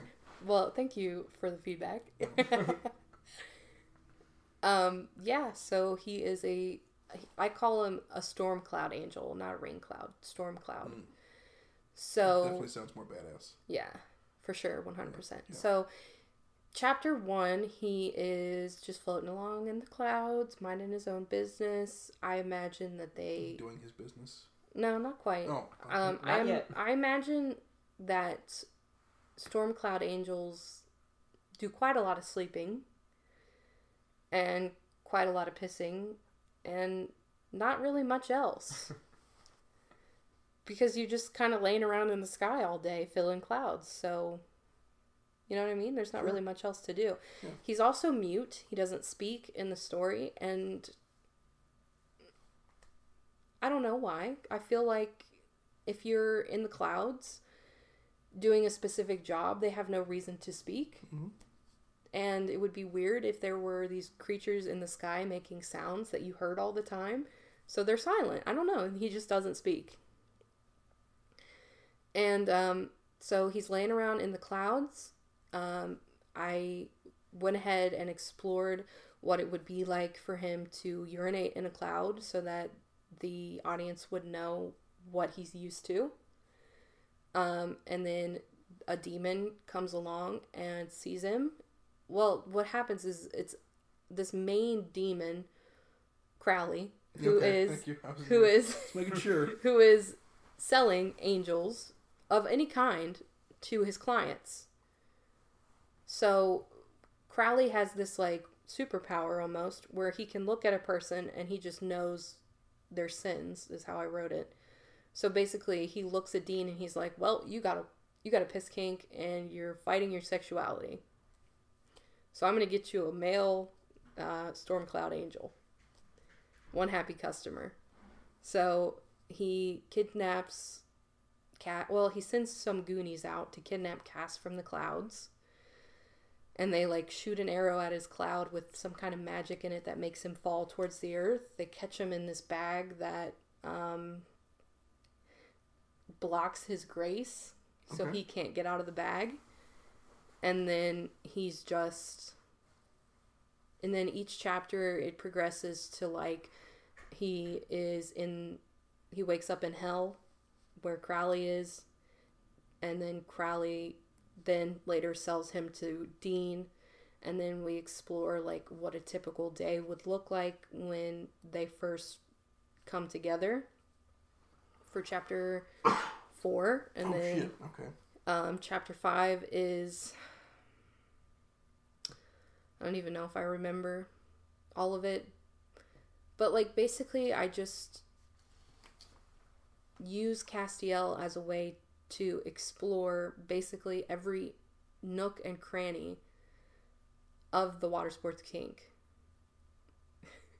That's wonderful. That's great. it's a, it's yeah, and you can even you can plan it out and map it out. When Yes. when you're writing, I mean, so all right, uh, you've got several chapters planned. Yeah, Um, so many. It's ridiculous. when when I d- would do writing, I haven't done it for a while. I haven't picked up a, a pen for a while, but it would come kind of uh, naturally. It would just kind of flow from me. Again, no pun intended with our subject matter. It would There's just a lot of great puns. yeah, yeah. It would it would just this is kind of come out um, on the spot. Like I'm I'm a very impromptu, improv kind of guy, and I might have a destination in mind, but yeah, how I get there is going to be different. It could be different from day to day and you know, moment to moment. How, what's your process like? For writing? Yeah. Well, I make time for it, which is very important. Um, I so I have two processes because I write in two different ways. I write with a person who lives in Pennsylvania, um, and she's fantastic.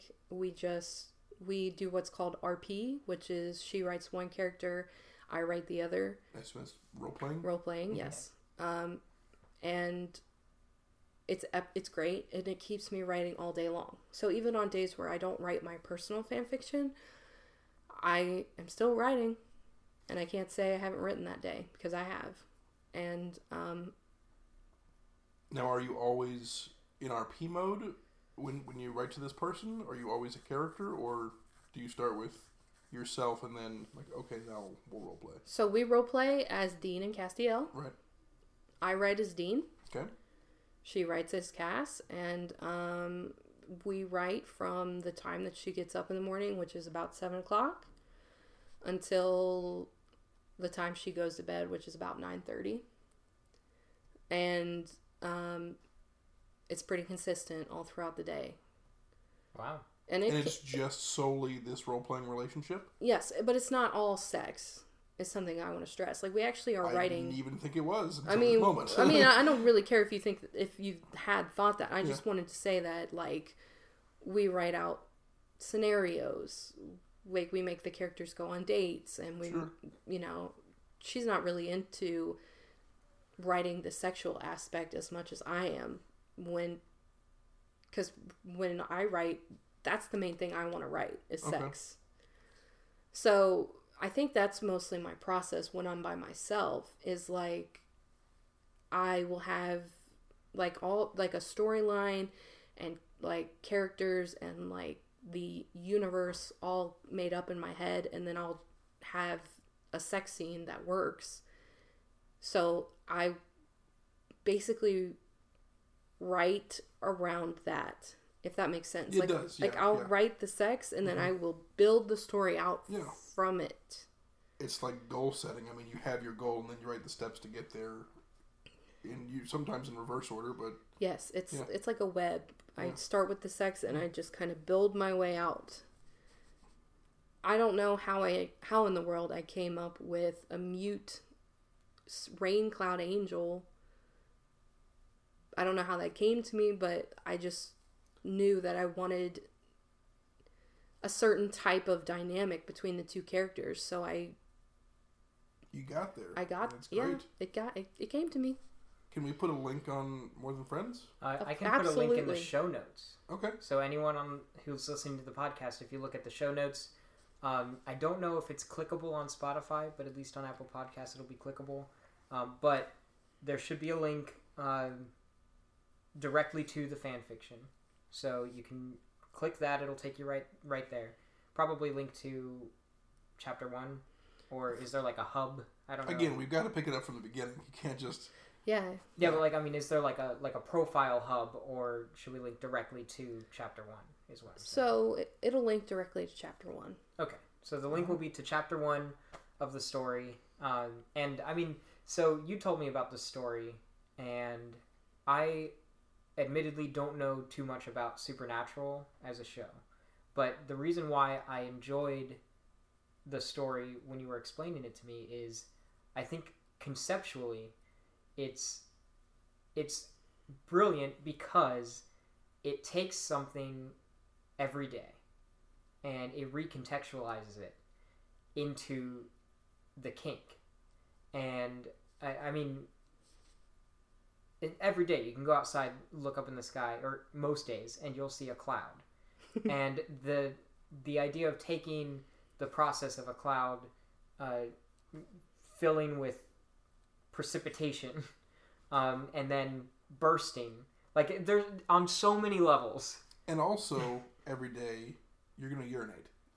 Yeah, I mean, there's that too. Yeah. there's that Yeah. too.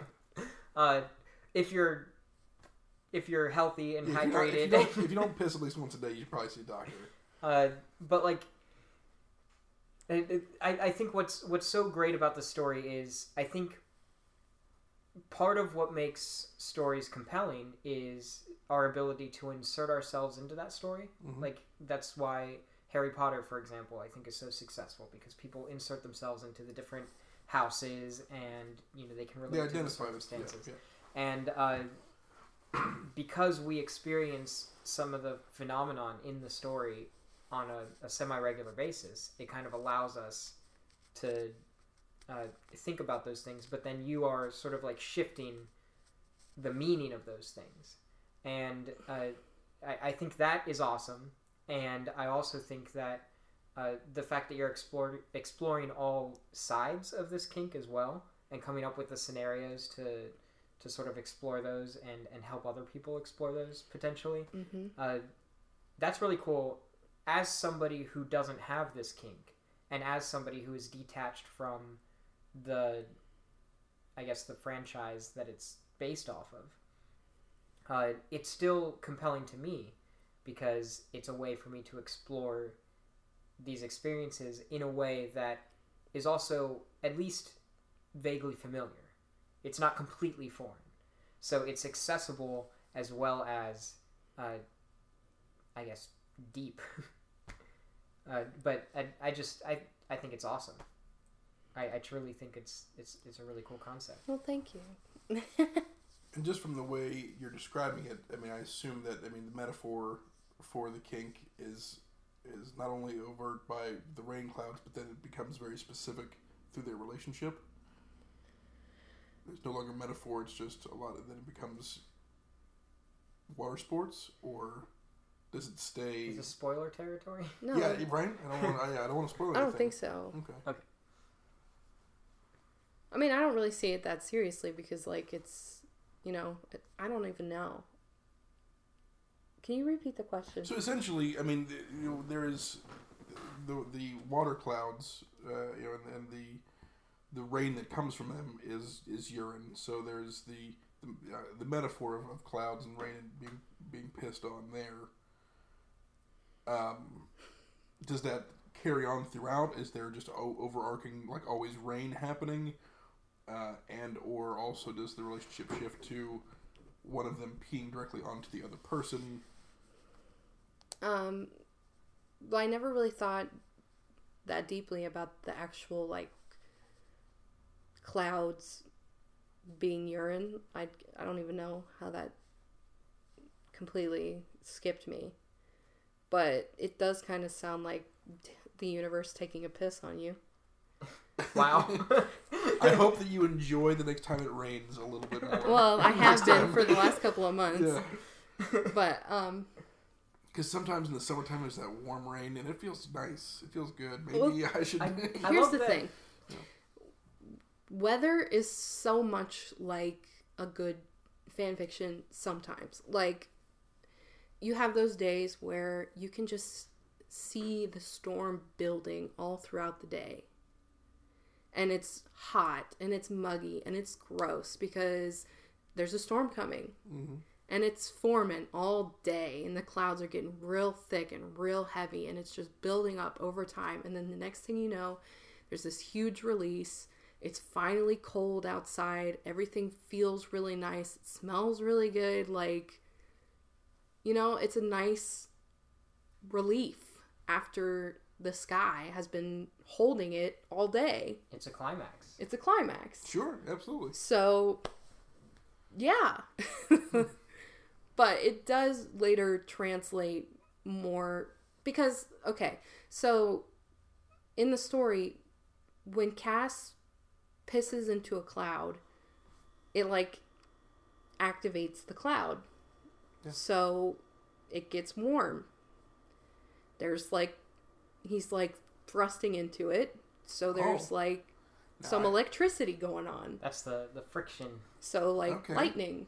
Okay. And then I'm really excited to read this. this causes like thunder, you know, because oh my voice, there's thunder and lightning. So, and then when he, I mean, do you want me to tell you if you're gonna read I, it? I, no, no, no. Yeah, don't tell me. Don't tell me. Yeah, yeah, don't. Please, please Okay. let me. The way you describe things, the way you just described the the weather, I'm, I'm, He's hooked already. yeah, I'm chomping at the bit to to read this. It changes things. I like it. It genuinely it makes me reconsider weather. Like it's just I. I like how now. No, that, that is. I mean, I, I've not not in so many wonderful words, but that, that is very true of, of the weather. It, it is very much a, a a sexually charged event. I mean, anything where there's so much buildup. A great whether it's a great story, whether it's a sexual climax, what whatever it is, there is that. You see it, you feel it, it's building and it, just before it hits, I mean, you just can't fucking take it anymore. Neither can fucking nature. And it happens, yes. and you're even though it, you're getting fucking rained on, you're happy it's happening because Yes. you, you've been seeing it happen all day. and It's finally there. yes, one hundred percent. So It's it's true, and so, so like I have this job where I'm sitting outside in a shack. Basically, I'm a security guard, and I sit in a like I said a little shack, and basically it's just like this big open sky out around me and a parking lot, and so I find myself watching the weather a lot. sure. And you know, in the summer, you or in, in like early spring, you get these like showers that I just explained, where it's like a buildup all day, and when it finally starts to rain, you just feel like the relief of the mm-hmm. sky. And so I don't know, it just You're breathing with the universe. Yeah. it just translated into this storm cloud angel thing. How long have you been writing this? I started writing it, I think, January of this year. Oh, wow. But I I'd never really finished my thought. So basically what I was trying to say was like Castiel gets used to being rewarded by the clouds in a sexual way. Cuz like his his dick is inside of it. It's warm, it's hot, there's thrusting. He's used to being rewarded for doing his job. So when he gets yanked out of this world and thrown into this new one, and his only function is to piss and sleep, suddenly everything is incredibly confusing, and he doesn't know when it's okay and when it's not. And so he has to, and like Dean is touching him sexually. So there's that whole aspect to it, which is like confusing for him because a reward comes from filling a cloud. Mhm. So you have that whole ordeal. so it so it becomes a very sexual thing between the two characters because in a way that's exactly what Castiel is used to. The, the I I have to read this because Everyone should read it. Everyone listening. Everyone. I mean, the way that you're taking Castiel and for putting him in a situation where he doesn't know right from wrong, and you know, you're allowing somebody to explore this kink through Castiel's eyes because it's uh, he's he's new to the world. So, good on you. Do you have any kind of writing background? I mean, did you just pick up a pen? Do you have you taken classes? I mean, everything I told you on. I've, I had I did take a writing class when I was going to the Art Academy of Cincinnati. Um, I took one class. It was okay at best. Um, but basically, what happened was I moved to Independence. I met that girl. She introduced me to Yaoi. We started writing it, and then f- basically from that day forward, in the eighth grade, I've just been writing, Okay. and I. I mean, I'll have to get your guys' feedback, but I think I'm really fucking good at what I do. Just from your description, I'm I'm intrigued to read it. Well, I So- mean, and I it's n- neither of the you know normally fan fiction wouldn't intrigue me to read, and normally water sports. I mean, I'm interested to, to research, but in, through this medium, anyways, I'm in. You got me. so I don't think you even need. I mean, feedback is good, uh, but I don't necessarily think that you need our feedback because from what I hear, it is positively received online. Oh, it's doing great. And I never expected it to because this is such a small niche. It's a very specific. niche, It's a very specific kink. It is a it is a very it's a very specific power dynamic between Cass and Dean. A lot of people prefer that Dean be the bottom, but I'm 100% against that. I see Dean as the top completely. I guess I to some viewers, or this could be controversial, but now from an, an outsider's perspective to fan fiction specifically related to supernatural. I just automatically assumed Dean would be the top. thank you because I agree. I, I mean, apparently, I'm, I'm in the minority from what you're saying, but I mean, the levels of, of this very specific. I mean, like, first you've got to like Supernatural, then you've got to like Dean and Cass, then you have to like Dean being a top, Then, then you have to like water water sports. sports. Yeah, Yeah. but like here's the thing. I had this I believe a girl comment on my story yesterday and she said um, that I converted her to the kink.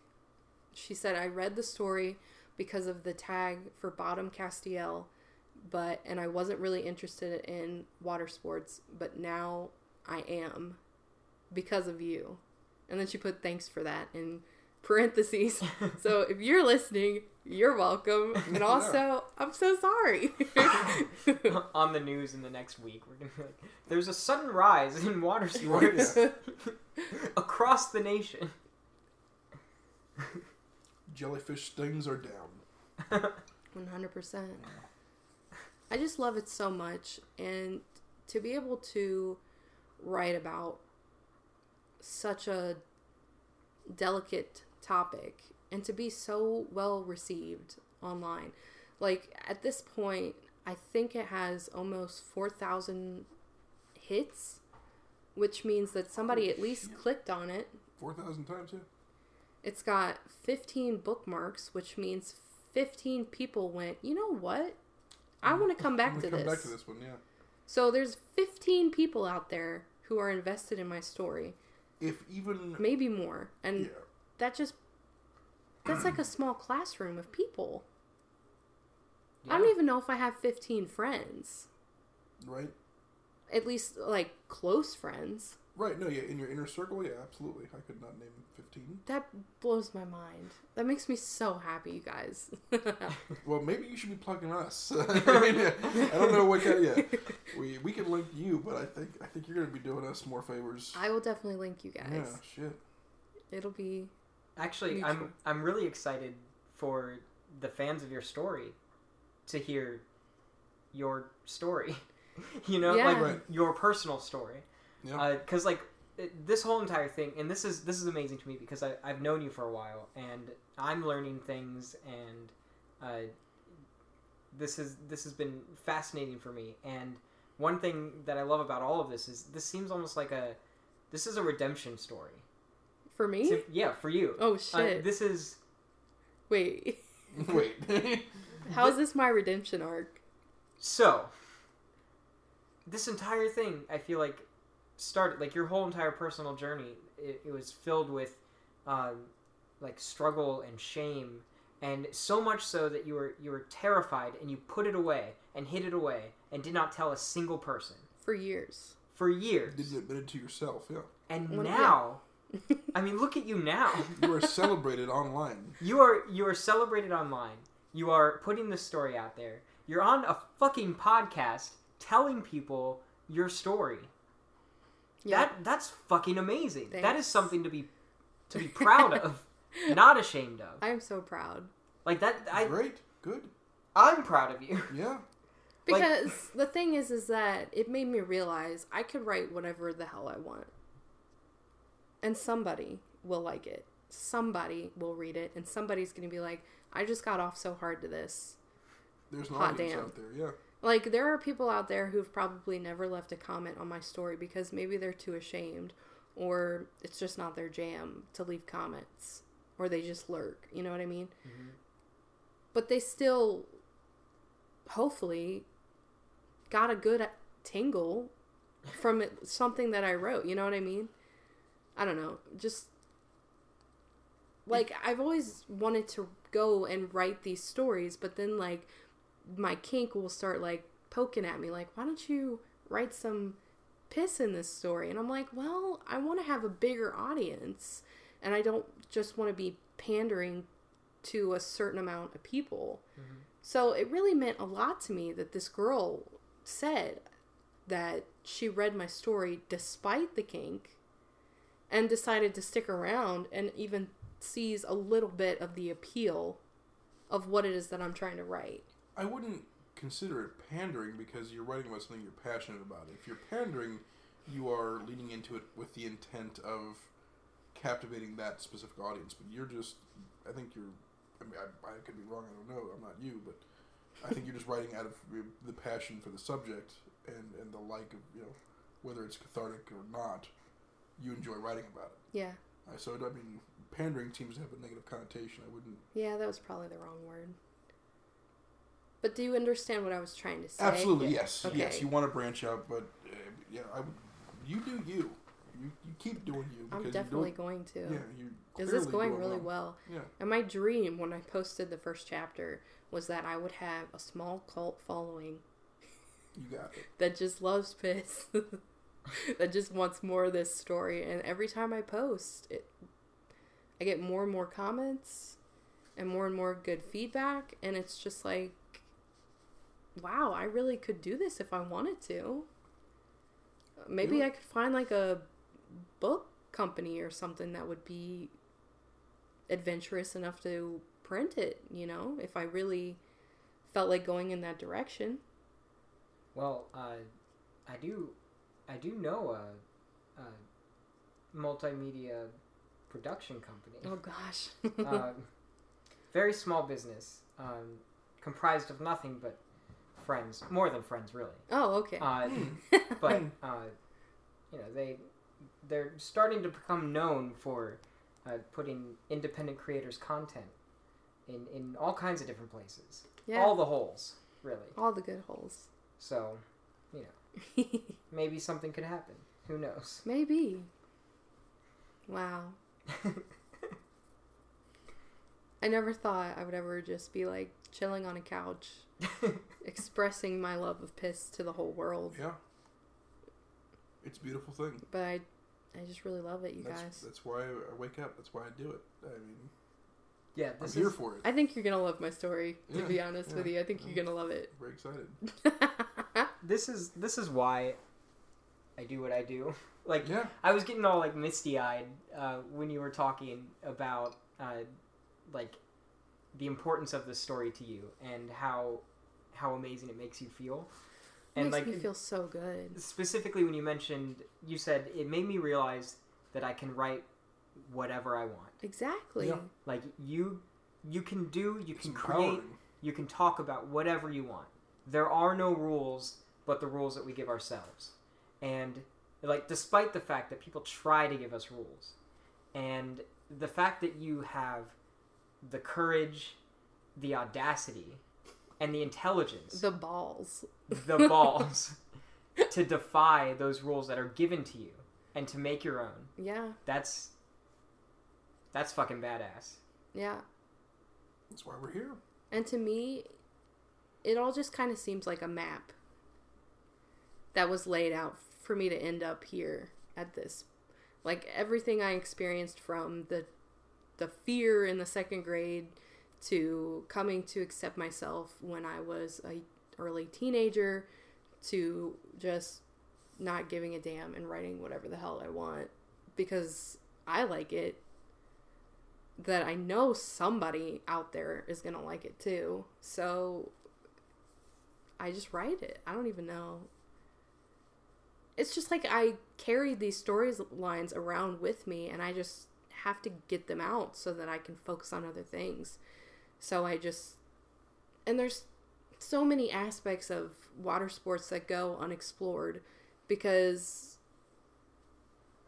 it's a weird topic or just people want like uh, like you said like you were used to in normal porn where like it's usually a guy pissing all over a girl and I guess she drinks it or whatever. Right. It's she's a human urinal at that point. Exactly. And like piss drinking is great, but mostly like I want to know like how it feels and like the naughty aspect to it and just I don't know, just everything about it. There's just so much more to it than just being degraded and being used as a urinal. I mean, that's a big part of it, but that's not all of it. Yeah, there there's a lot more nuance. Yeah. And I just think a lot of it goes unexplored. So I took on the role of showing everyone all the other things that are great about water sports. And we thank you for your service. Thank you. Yeah. Yeah. Thank you. I never thought I would be thanked for such my hard work. Yeah. It's a thankless job, but we're very glad you're doing it. It's not thankless though. Okay. I've got quite a few fans. I mean, those 15 people that bookmarked me, Yeah. that's a huge thank you, even though they, they might not have even left a comment. Just the fact that they liked my story enough to go, I'm going to read more of this. Yeah. That means so much to me. So, So, not to change the topic. Well, okay. One last question before I do switch it. Um, you had um, uh, what? What would you? What, are you worried about once you reach that final chapter, the twenty six or twenty seven chapters you've got planned? Do you think there will come a day when you will just be done with writing about these characters and, and their water sports exploration? well, um, uh, yeah. I think there will come a time when I'm done with this story in particular. I don't know how long it will take me to get over Dean and Cass because I've been obsessed with the two of them together for years. And for me I kind of work in obsessions. So like I'm obsessed with supernatural and I'm kind of obsessed with water sports and I'm obsessed with writing. So if I, I mean, Supernatural is ending this year, so I'm not mm-hmm. going to have any new content coming from that. I'm not going to be constantly reminded of the characters every Thursday, you know, with the new episodes. So, uh, yes, I definitely think that I will move away from them and move into the next characters. The next Okay, obsession. phase, yeah. But what I think is is that with those new characters comes new possibilities and new ways that they might engage in sex or water sports or any other kink that I might be feeling that day. So, hmm. if I felt passionate of, enough to write about it, then I will. Okay. Do you have any other kinks that you can think that you would want to write about? I really love calling men daddy. Okay. So there, there is there There's is definitely- some age. There's like some age stuff, yeah, Okay. but yeah, little little girl daddy stuff, love that. Okay. Um but I don't necessarily like I don't want to act like a child. Right. I like to wear diapers, sure, every now and then, but it's not like an everyday kind of thing. And I don't necessarily like to like from what I've read in fan fiction, it's like people let themselves regress to a younger age. I'm not really about that. I like to be in control. I want to be my age. I, I I don't I don't fuck with fucking with kids. So it it's a weird line for me. There's yeah. There's whatever it is in in anybody's kink. It's always very personal. There's the general broad topic, but that's why you know talking about it is super important. Yeah. Uh, because every person has their own individual line, whether whatever it is, whether even like for in you know even in in uh, water sports for you, you're not about getting pissed in your mouth. Where, where that's what the immediate thing I go to because that's the superficial knowledge that I have. Yeah. But the more we talk about it, the more we can understand. I mean, I am now con- I am obsessed with now finding out if my urine evaporates faster than somebody else's. I'm not going to get over that until I do more research. I'm gonna I'm gonna piss on the carpet somewhere. yes. Can you film it? I, I don't I can't promise you that. I've got to get consent from my partner, uh, and if so, then absolutely we'll send it right over. Can we have a, a more than friends like Pissing Pornhub contest. page? well like like yeah where we can upload things like that. we'll Let's we'll do like cross- a piss dry race. We'll, we'll, we'll, we'll, yes. Right. We will. Uh, yes. Yes. We we will Let's cross do that it. bridge. Let's definitely have some We'll, pissing we'll piss off contests. that bridge when we get there. Yes. Um, And I will watch. Right. Um, so, but that's why it's important to discuss all these things because it's always it's always personal, and there are lines that you shouldn't cross with with that a certain person uh, in a certain way. And like No, To your no two point- kinks are exactly the same. To your point, it, it's also just a matter of understanding. I I think it it's the nuance. I think Yeah. I think the nuance is so important because so many people they hear a thing Mhm. and then they jump to the most extreme version of it. Or just what they know about it. Yeah, I or- mean, or the just most, like, that they've popular heard, or- right? Yeah, and and the nuance is so important for for people. And uh, I don't I don't want to get political, but I feel like uh, with divisiveness and othering other people Mhm. and just dehumanizing other people. Mhm. Um, I guess not Us just in politics, them. but in, in everything. Yeah, the us versus them. A lot of that requires you to throw away the nuance of what makes a person a person. And giving people that nuance back, giving anything that nuance back, humanizes it. It makes it real again. And, like, even if I despise water sports, or even if you despise condoms, uh, Don't despise condoms. I, I'm just, that's an example. okay. Uh, I just don't want to be labeled as the But- guy who's like denouncing condoms. Please have safe sex. For the love of God, don't. Just remember that it feels really good for the girl. I've, You're really I've taking heard- one for I've the heard team. I've heard the other way too. I've heard that. that Well, see, ladies that's- don't like that's the thing. condoms. It's the nuance. The reason why you don't actually despise condoms across the board is because you understand Yeah, the nuance. You understand sure. how people are unique and have subjective experiences, but also subjective understandings of things, and uh, even like subjective like sensory experiences. I guess, uh, like the way that it feels to urinate. For So me- good. So good. I I Well, wish it- that. Okay, now here's wait. Sorry to cut this short. Actually, this is a really important question. Okay.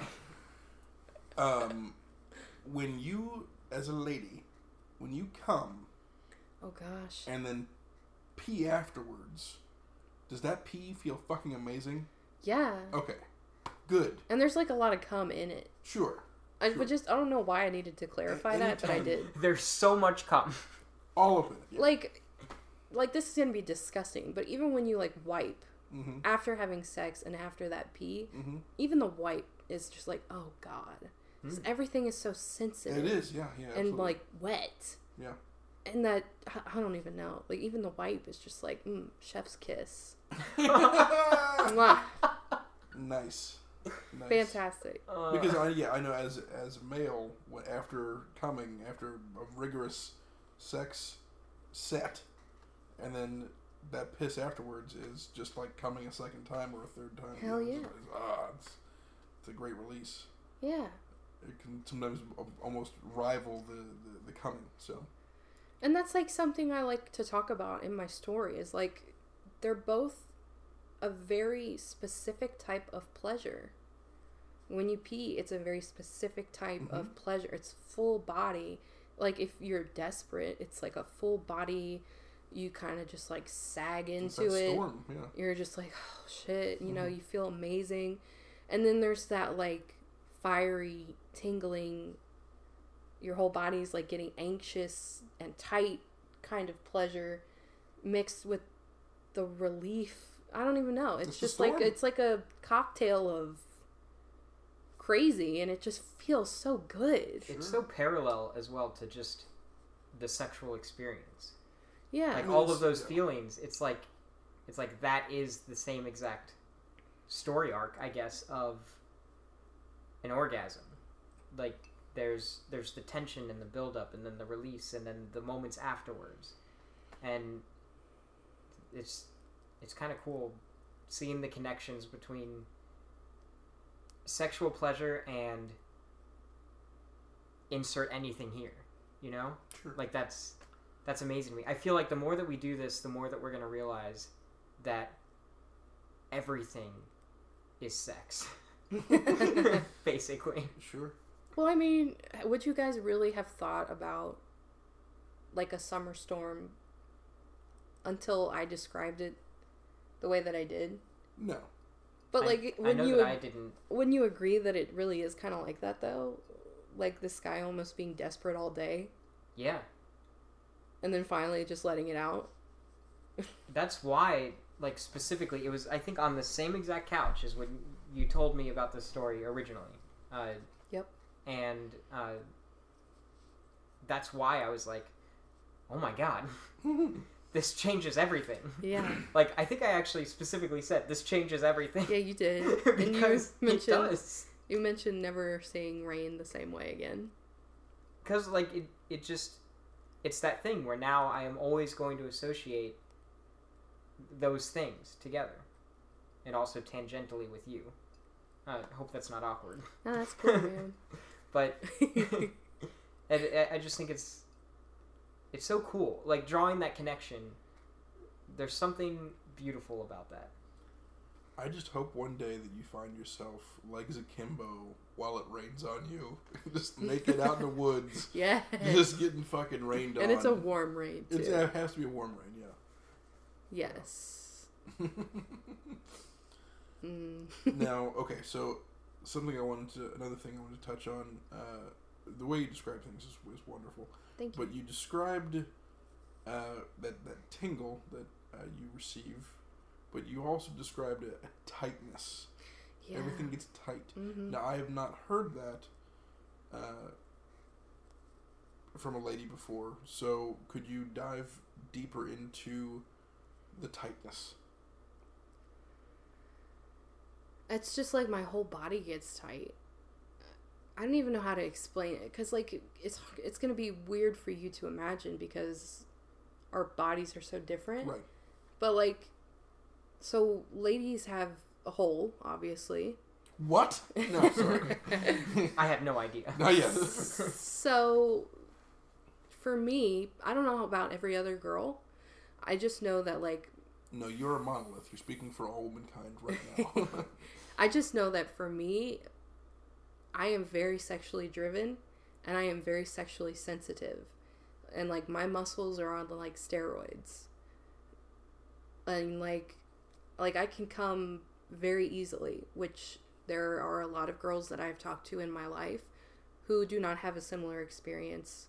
And if it's hard for you to come, sis, I am so sorry. Anybody, yeah. Yeah, you too, bro, honestly. And anybody who doesn't identify as a cis or a bro, I'm sorry if it's hard for you. Um, but for me, it's like so we have the hole. It's like the space around it, like the lips and the muscles that are all around the hole are so tight.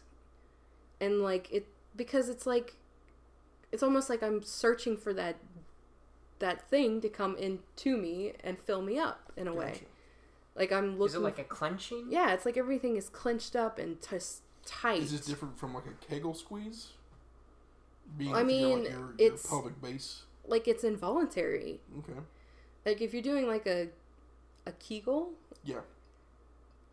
Kegel, you're cool. doing that yourself, you know what I mean? But it's just like my mm. whole vagina is mm-hmm. just all tightened up. I don't even know how to explain it. Okay, no, no, that's fine. That's and that's why I wanted to explore that. Uh, listeners, if you have the same sensation or feeling, uh, if you can, uh, you know, better just not better describe, but differently describe from your own perspective, uh, please write in. Uh, let us know.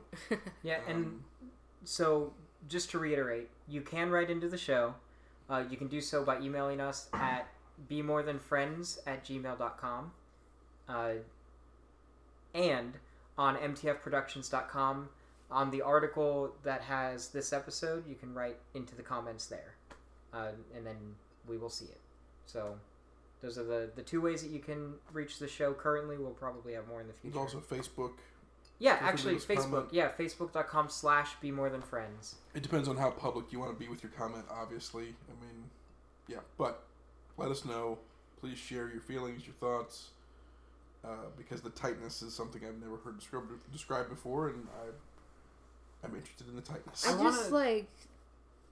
I mean, you know, when you're like inside there, you feel the muscles squeezing around Oh, you. Oh, yeah. That's all it is. have Is no like idea. those muscles are super tight. Are you a golden star?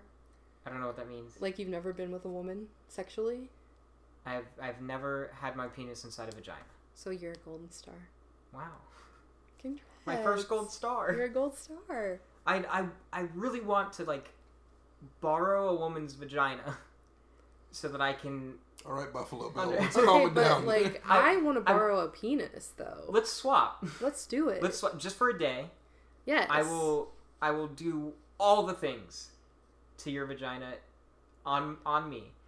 And Just- you have full permission to do all the things to my penis on your body. And then let's report back. Just don't break it. I do they break?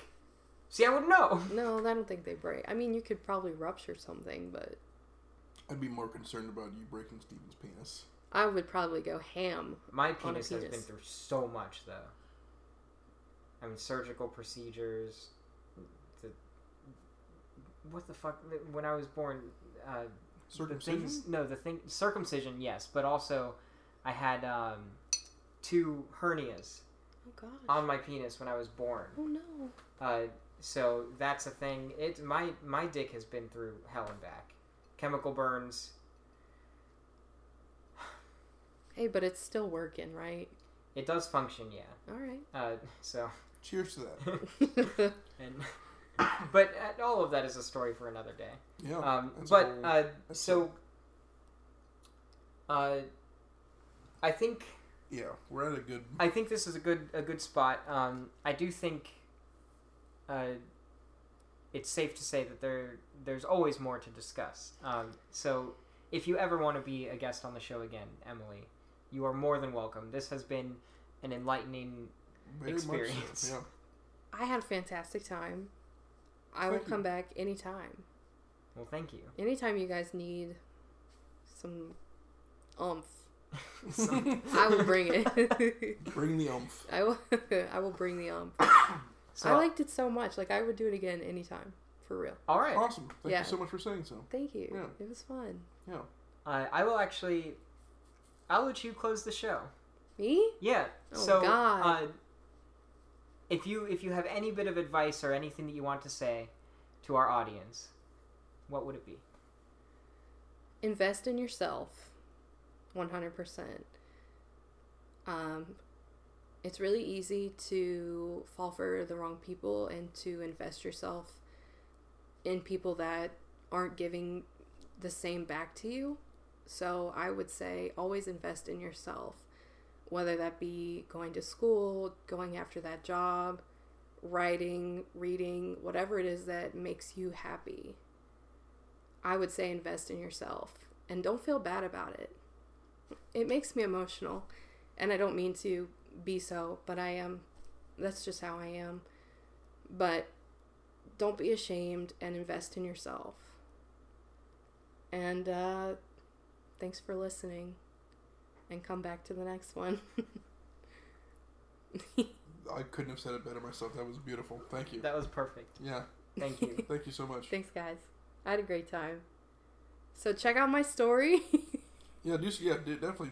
It'll be linked somewhere. Yeah, right in the show notes will be the link to the story. Yeah.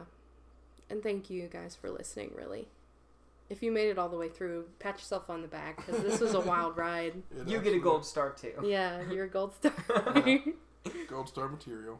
Thanks again for listening. Tune in next week for the next episode of The Podcast, with, benefits. Boom! We fucking did it. Thanks for joining us for the third episode of the Podcast with Benefits. You can support this show and others on www.mtfproductions.com by clicking the donate button. If you would like to show support to our guest Emily, you can read her story by following the link in this episode's show notes. Join us next week for another episode, and thank you so much for your support by sharing the show with friends, donating, and rating and reviewing the show. If you have a personal story that you would like to share in a safe and shame free environment, reach out to us. You can email us at bemorethanfriends at gmail.com. That's B E M O R E T H A N F R I E N D S at gmail.com. Or you can leave a comment on mtfproductions.com. You can remain completely anonymous or you can share your name. The choice is, as it should be, always yours. Thanks again, and we look forward to hearing from you. Love, love, love.